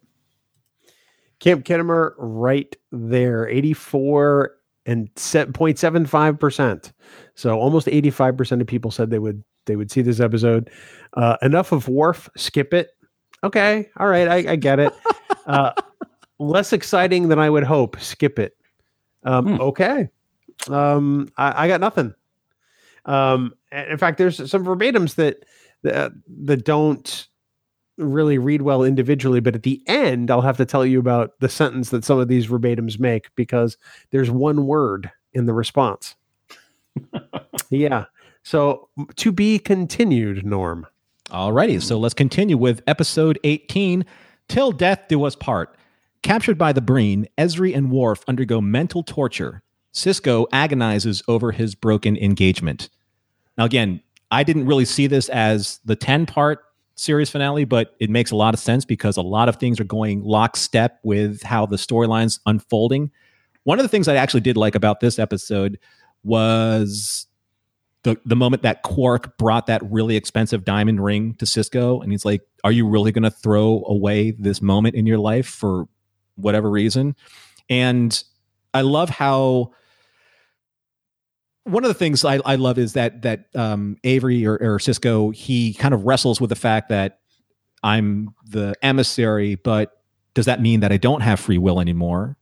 And I love how he and Penny Johnson-Gerald or, or Cassidy work together. So I, I always find the two of them very compelling to watch because they're so very honest as actors. Uh, I, I mean, you have to see this episode again because it continues the storyline with the Breen, uh, the exploration of of Worf and and Dax's relationship, but also the Breen, which I found compelling. So, and obviously they are a huge game changer in the uh, the the momentum of the war. Uh, that's all I really have to say. I say, see it, Bill. I'm right there with you. Um, I really kind of like the Ezri Worf stuff in, in in the part of this episode, and I think it's great to see Marco Limo um, just in full-on Bajoran mode um, for, for a good chunk of this. There's, there's so much here. I don't think you can really miss this one. Um, and, I, I mean, I could go on and on about this episode, but, like, it's it's just the beginning of a multi-part finale. I think it carries the action forward very well. And I don't think that there's really any wasted moments in this episode, Dan.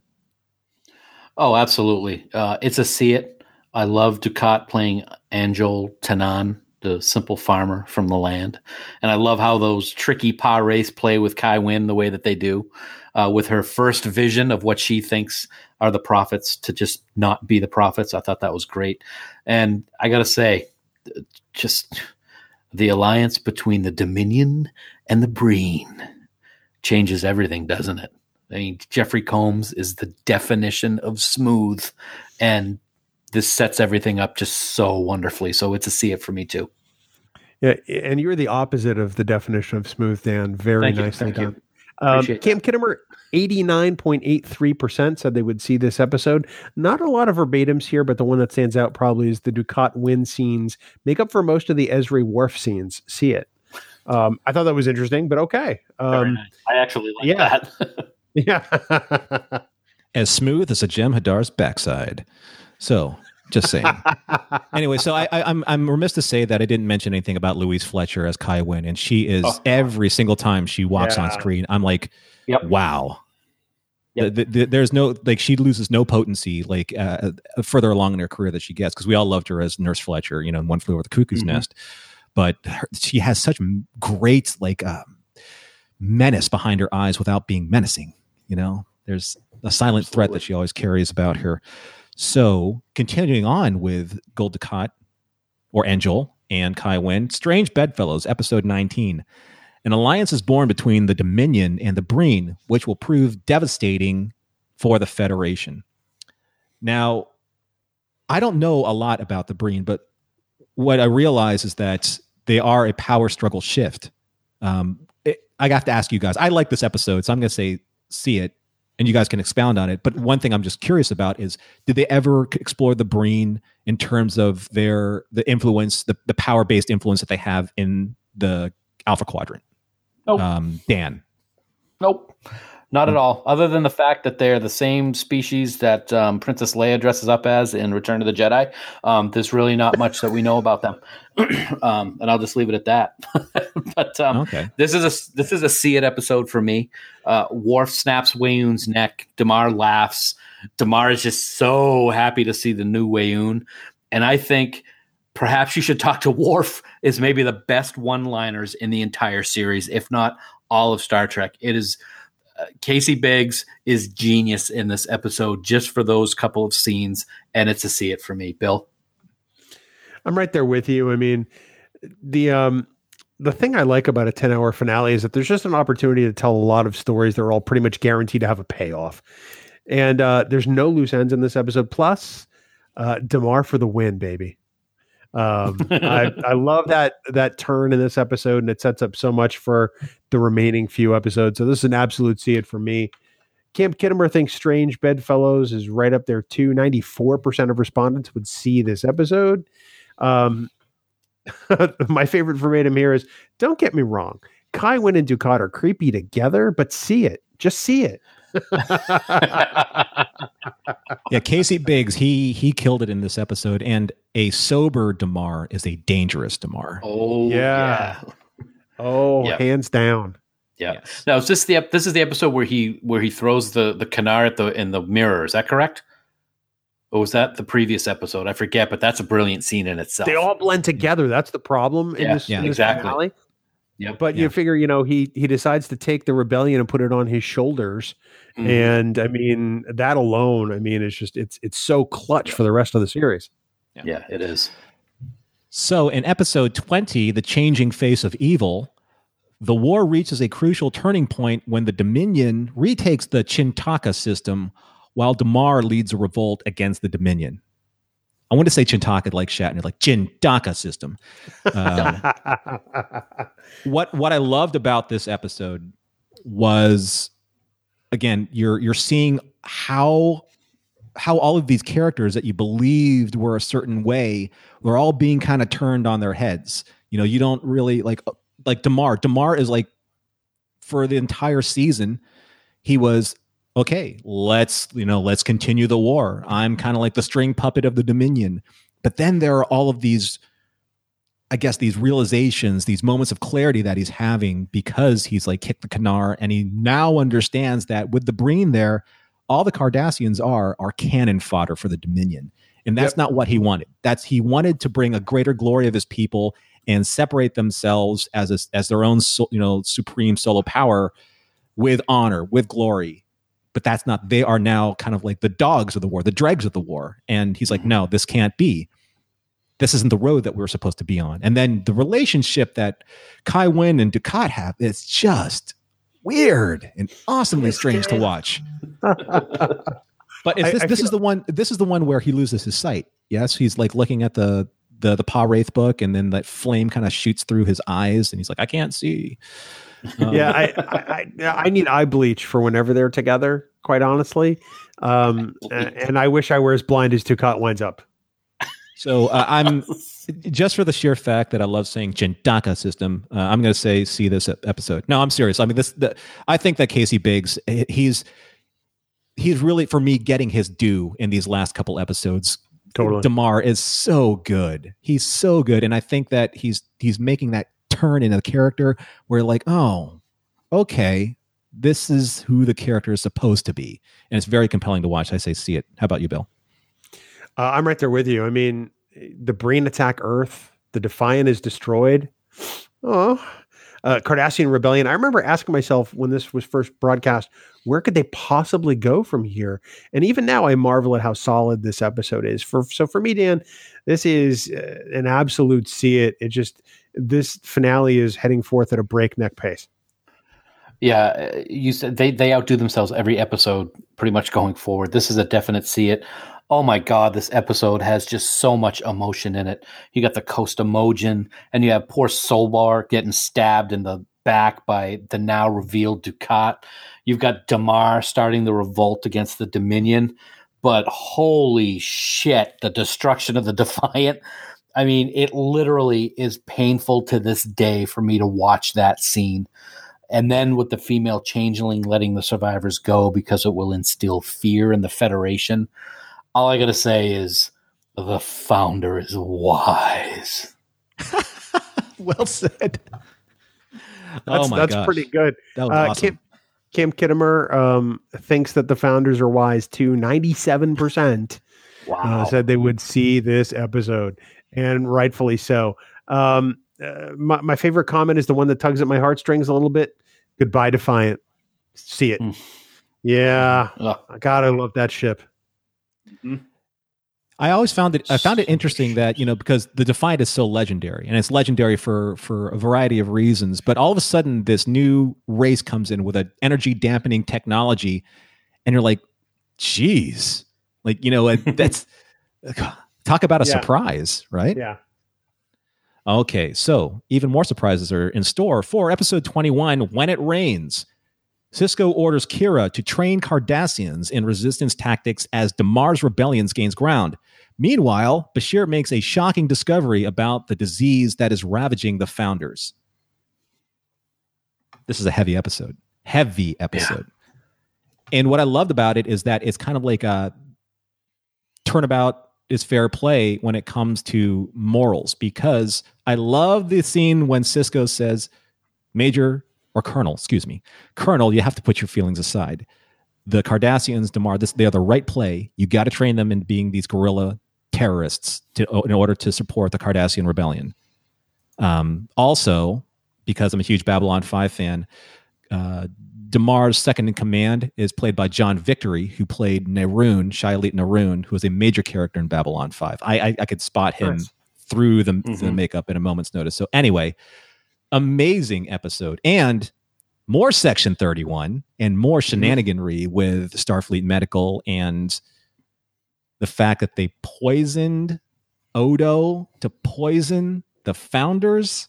That is a long play for Section thirty-one. Brilliant. How about you, Dan? Well, yeah, this is definitely a see it. The buildup for the finale continues strongly. This is the episode that actually Dukat uh, was punished and blinded. Was he punished for looking at the Coast Emojin, or was he punished for sleeping with Kai Wynn? I will let you folks decide. um, but, you know, as you just mentioned, Norm, the final seeds for a Section thirty-one episode are planted here.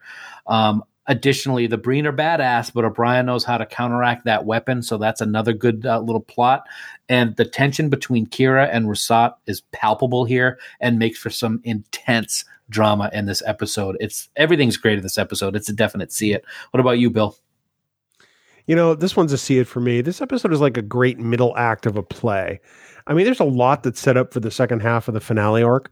Plus, we get to see Commander Kira Nerys in her Starfleet uniform, a twist I just absolutely loved. Uh, so mm-hmm. this one's a see it for me. Camp Khitomer, uh, once again, right there with us, ninety-eight percent of respondents said they would see this episode. So uh, when it rains, it definitely pours, gents. And uh, wow, it's hard to believe we're coming into the end of this, the season here. You know what the toughest thing is about sailing, about sailing a ship like the Defiant or now the Sao Paulo when we get to it, is you can't tack into the wind successfully. So in episode twenty-two, Tacking into the Wind, Kira masterminds a plot to steal the Breen energy dampening weapon, and Worf instigates a power shift in the Klingon Empire.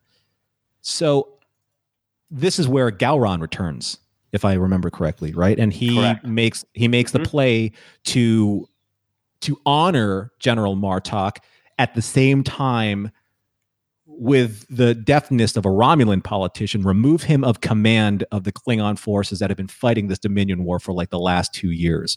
Worf sees this.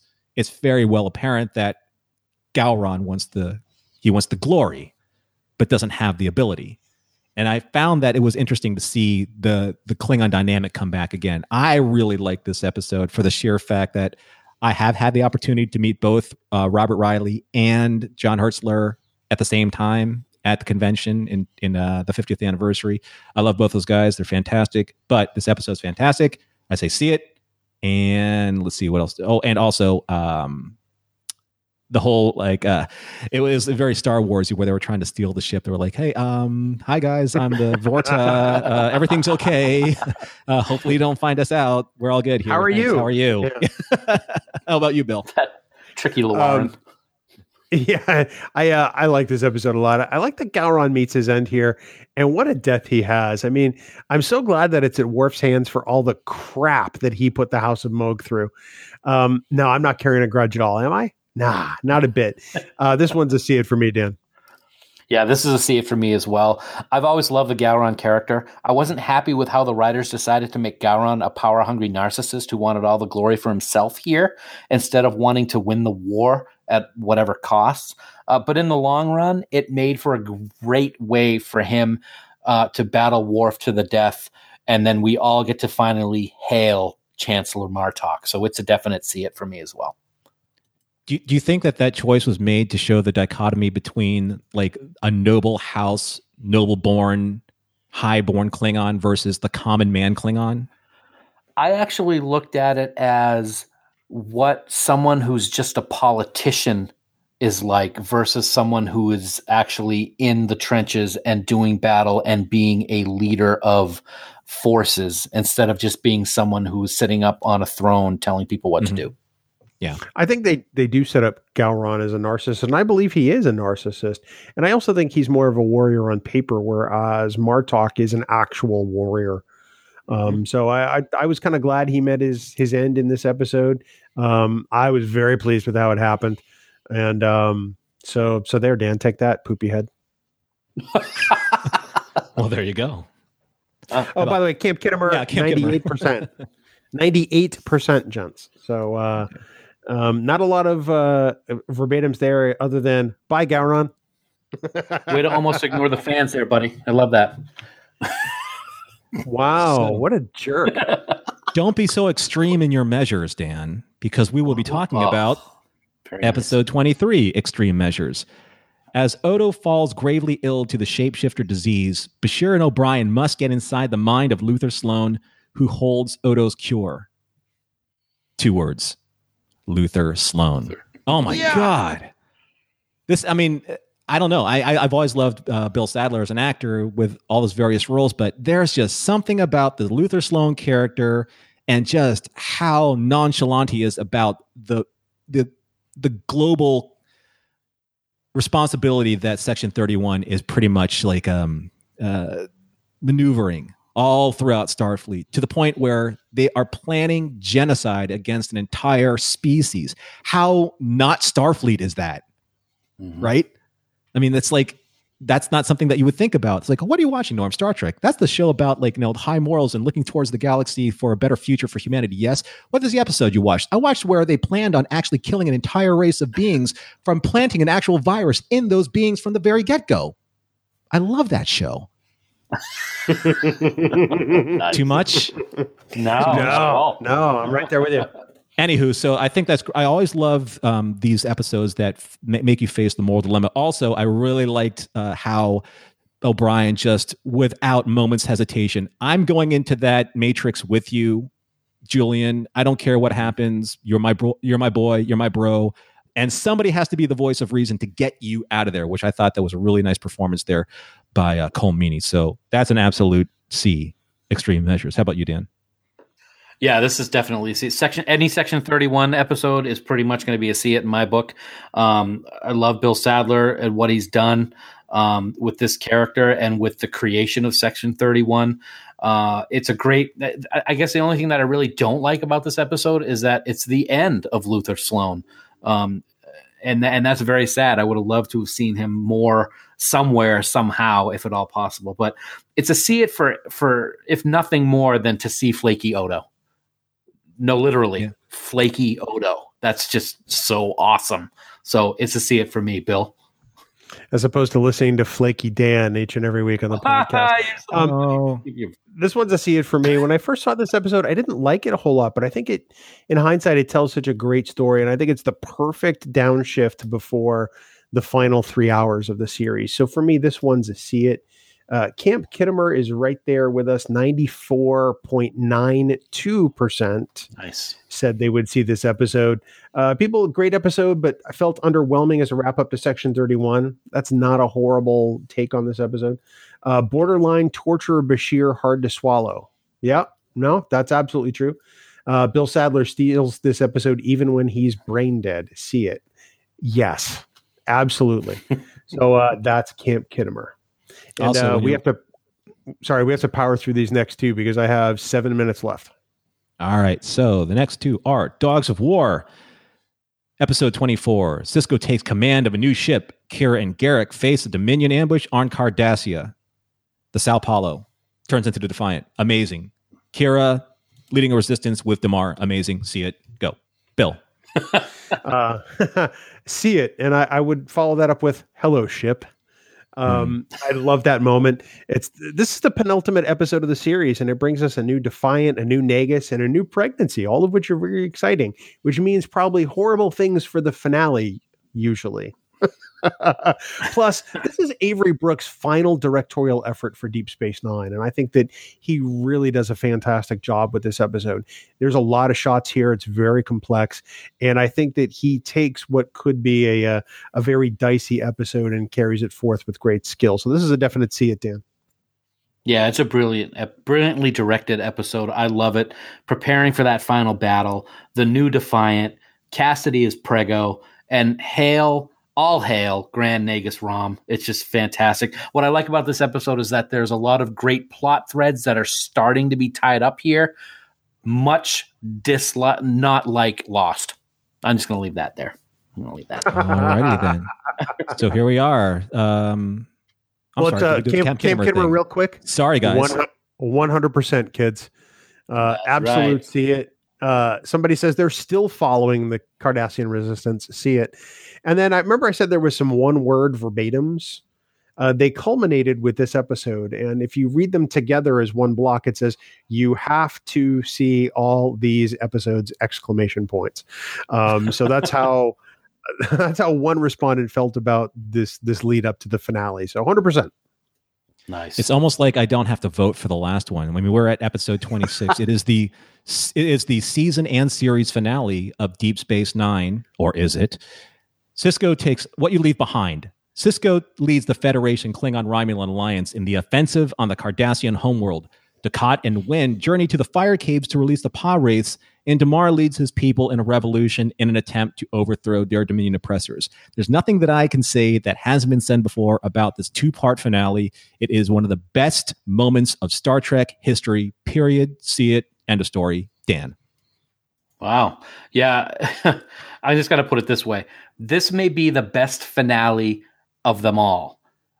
I'm biased because Deep Space Nine is my favorite series, but this finale is a thousand times better than the final episode of MASH, which people consider to be the top of all finales. And I don't think it's even close to what is here in What You Leave Behind. It's just so wonderful. The scene with the major cast members being shown with the theme of Deep Space Nine mixed in with The Way You Look Tonight makes me cry every single time I watch it. And the pull away shot of Jake, Kira, and the station makes my inside hollow knowing that the series is over. Bill?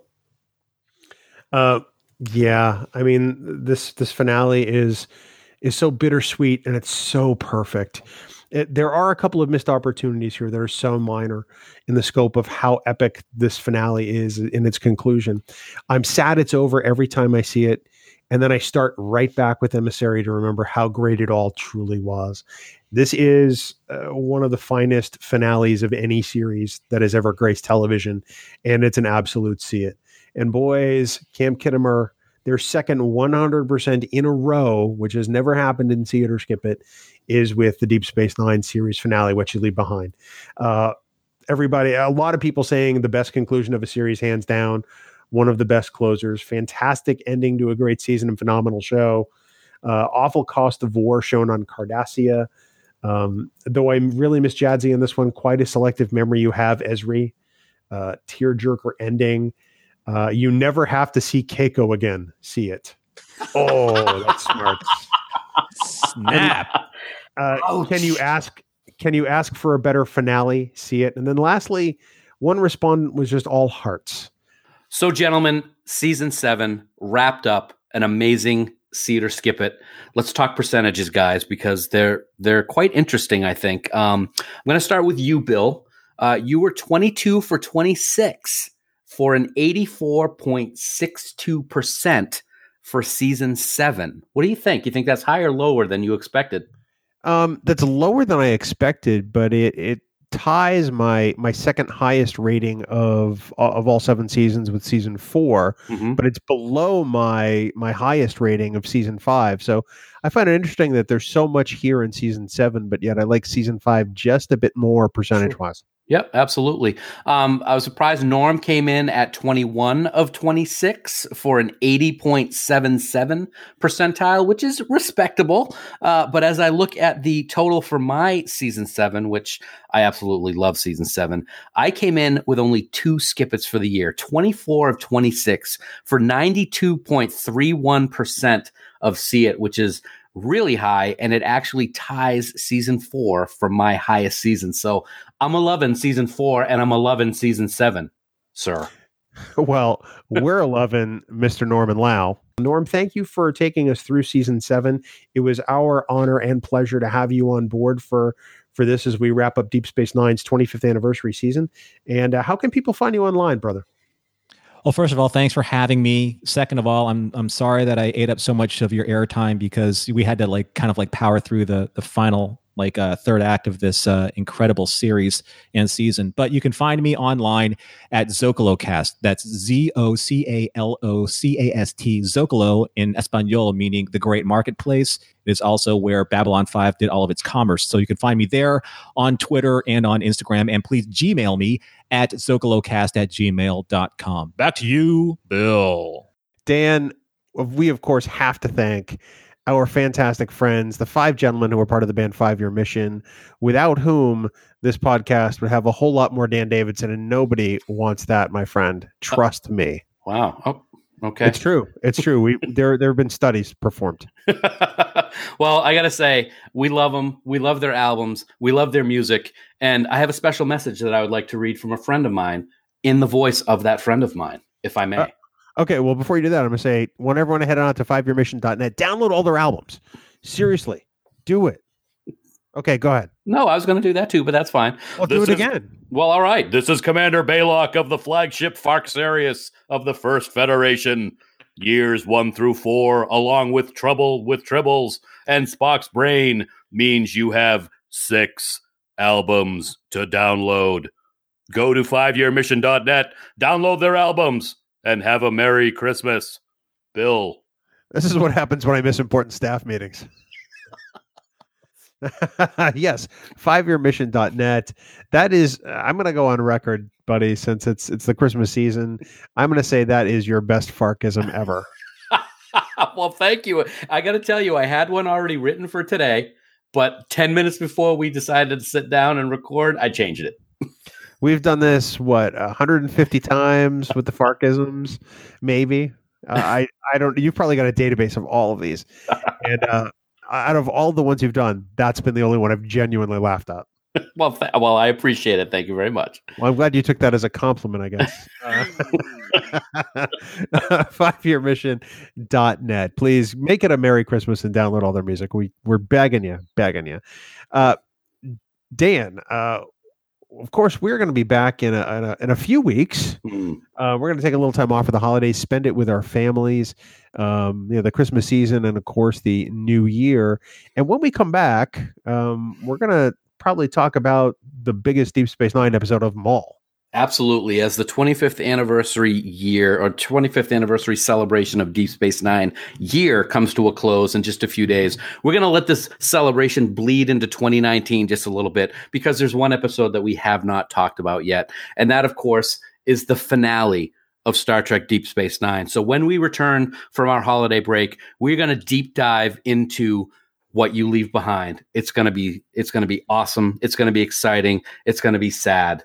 And uh, I can't wait to talk about this one. It's one that's been building for, for a long time, man.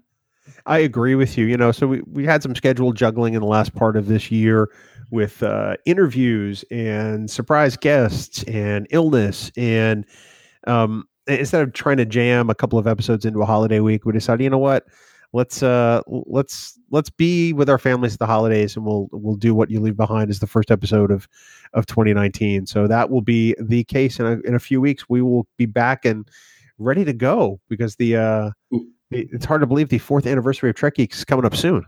It's unbelievable, and it's been a great uh, three-plus years coming up on the start of this fourth year. Can't think of anybody else I would rather do it with. I wish you a happy holiday and a very happy new year, my friend. And I'm looking forward uh, to the future. That's amazing. As you're saying that, I'm thinking, wow, I wonder if I still have Andy Robinson's phone number. Wow. I knew. You know, No. Merry, Merry Christmas to you, buddy, and uh, and to the whole fam. And um, uh, here's to here's to an even better twenty nineteen, because the past year has been pretty good to us. Absolutely. For more great Star Trek discussion, we want everyone to check out the Tricorder Transmissions online at the tricorder transmissions dot com. Dan, as we record this right now, I am wearing my Santa Gorn pin. Oh, yes, you pin, are. The pin inspired by our good friend Jeff Hewlett, founder, co-founder of the Tricorder Transmissions Podcast Network. And uh, so I've got my little Fansets holiday pin on right now. It's uh, it's very exciting, but uh, they have some great content over there. We want everyone to check them out. And then, of course, for all the news on all the Star Trek show, please visit our great friends at trek news dot net. For now, this has been episode one hundred sixty-three of the Trek Geeks podcast. Happy holidays. Live long and prosper. Fa la la la la la coconut. I got nothing. You look marvelous with that pin, I gotta say. Thank you. Thank you. Music for Trek Geeks is provided by Five Year Mission. They are writing one song for each episode of the original series. Download their music at five year mission dot net. Trek Geeks, a Star Trek podcast, is a production of Coconut Media Works, executive producer Bill Smith. For even more Star Trek discussion, check out Discovering Trek, a Star Trek Discovery companion, available on Apple Podcasts, Spotify, and discovering trek dot com.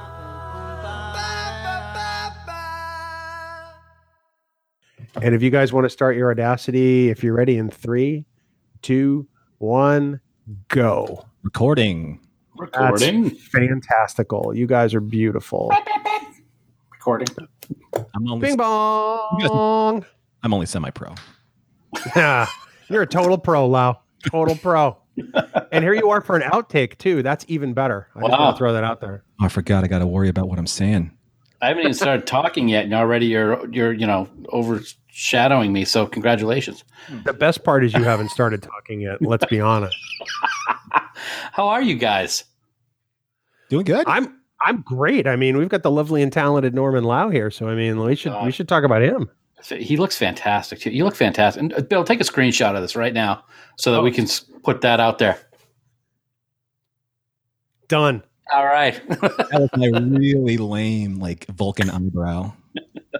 I guess I'm not playing enough softball or whatever they were doing. Uh, take me, take me out to the softball suite.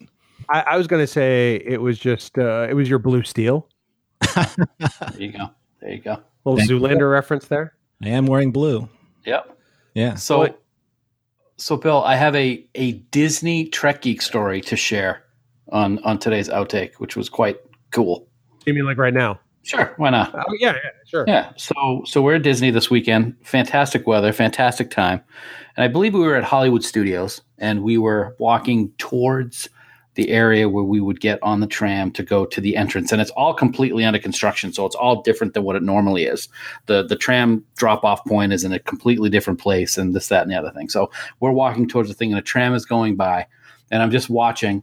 And there's a guy on the end of one of the trams, and he's going by. He looks at me, and he looks at my T-shirt. And as he's going by, he goes, "Hey, Trek Geeks," and keeps going. And I'm like, no. So, yeah, so we may have had a, a listener at Disney at the same time I was there, which was which was kind of cool. I'm not going to lie. That's uh, that's so random. It is. It is that, random. That's awesome. Or e- either that or he was just practicing reading for that day. Thank you, Norm, for... for completely bursting wow. my bubble.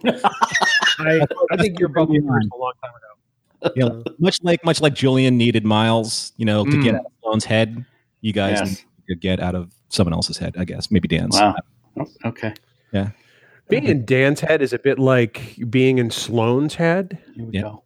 Lots um, of information in there. Uh, lots of papers just strewn all about, and most of them are from coloring books yes. or parties. Random thoughts just yeah. they just pop out. Yeah, yeah. That's, That's fantastic. So, uh, so Norm, mm-hmm. uh, it's it's been a long time since you've been here on the uh, on the the Trek Geeks podcast. I had to think of the name of my own show there for a second. I don't do well with these things. Well, yeah. um, I think you were, yeah, yeah, you were last on for episode one hundred um, a long time ago, and I think this is what one sixty-two, Dan, one sixty-three, six something. Once it's not one sixty-nine, or I know that it's one sixty-three. It is. Wow. Yeah. Yeah. Let's um. And you guys have gotten so like colossally galactically awesome since wow. me. I don't know about that. Well, yeah. I I like to think we got colossally awesome because of you. Well, I'm not gonna, you know, I'll take some credit. Mm-hmm. I won't take all the credit, but I'll take some credit, at least for the portions that I talked about. You get more credit than Dan does. I'm just throwing out there. Absolutely, yes. No, that was a lot of fun. That was, that was a big episode. I was I was really honored for you guys to have me on. That was that was a big deal. It still to date is one of our most downloaded episodes, and I, I heard from somebody just the other day who said that they're actually on their fifth listen of it. Whoa! And yeah, no, and I'm like, um, I've had some people tell me that it's it's probably one of the best podcast episodes they've ever heard, and I'm like going, uh, thank you, one, but two, do you listen to a lot of podcasts? Because th- this is not Serial. Wait, like, these aren't different podcasts; these are just different episodes. I'm only listening to one podcast. Oh, oh, sorry. Uh, however, however, I do. I'm, I'm gonna, I'm gonna credit all of that to you guys and to Vic because you know Vic was on that show. So mm-hmm. yeah, you know, I was just, um, I was mouthpiecing.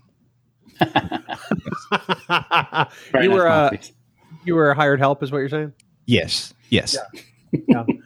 We, um, we, we talked to Vic again last week. He's doing the, uh, the These Are the Voyages audiobook for the Mark Cushman. Really? Yes, and you may know two people who do voices on that audiobook. Uh, maybe, uh, maybe you might hear us. Uh, yeah, there's a there's a hint here. I'm not quite getting. I think it's the goofy laugh that may have sold it for you. I was yeah. Captain Pike. I was Captain Pike. What?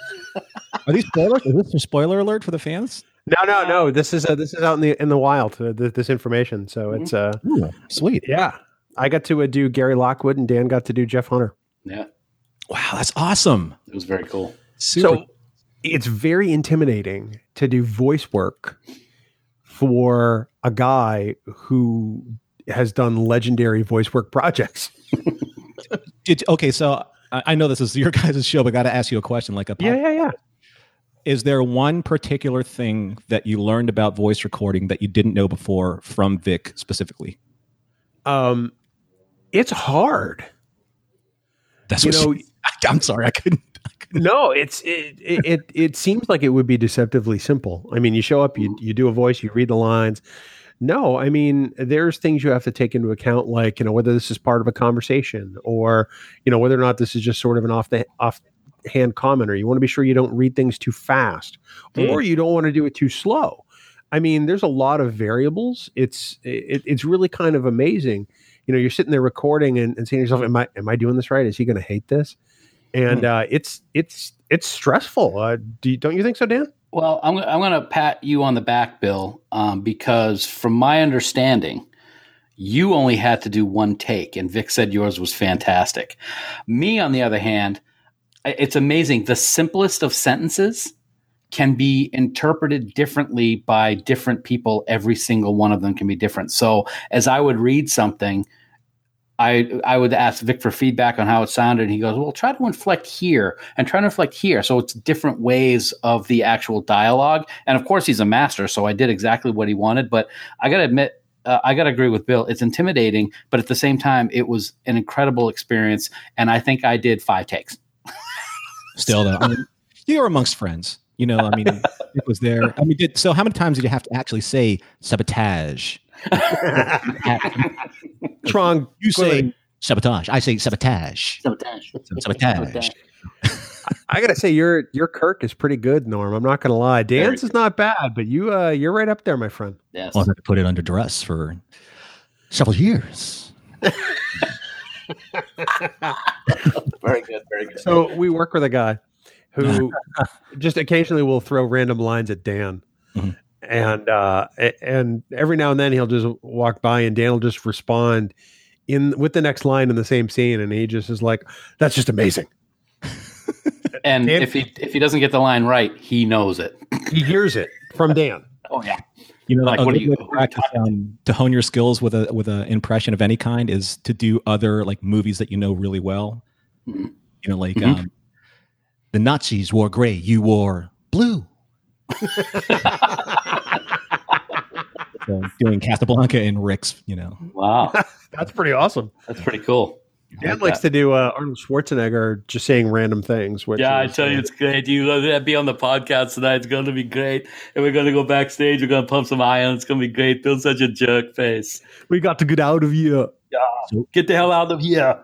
Everybody down. It's not a tumor. Sorry. Correct your enemy. See them driven before you. Hear the lamentation of...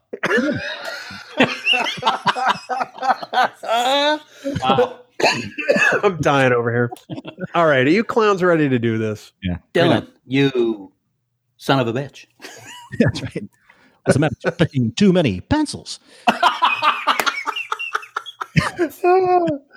Make it easy on yourself, Dutch. I promise I will not kill anyone. Get, get to the chopper. Get to the chopper. Wow. Oh, right. God. All right, pre-roll whenever you're ready, Dan.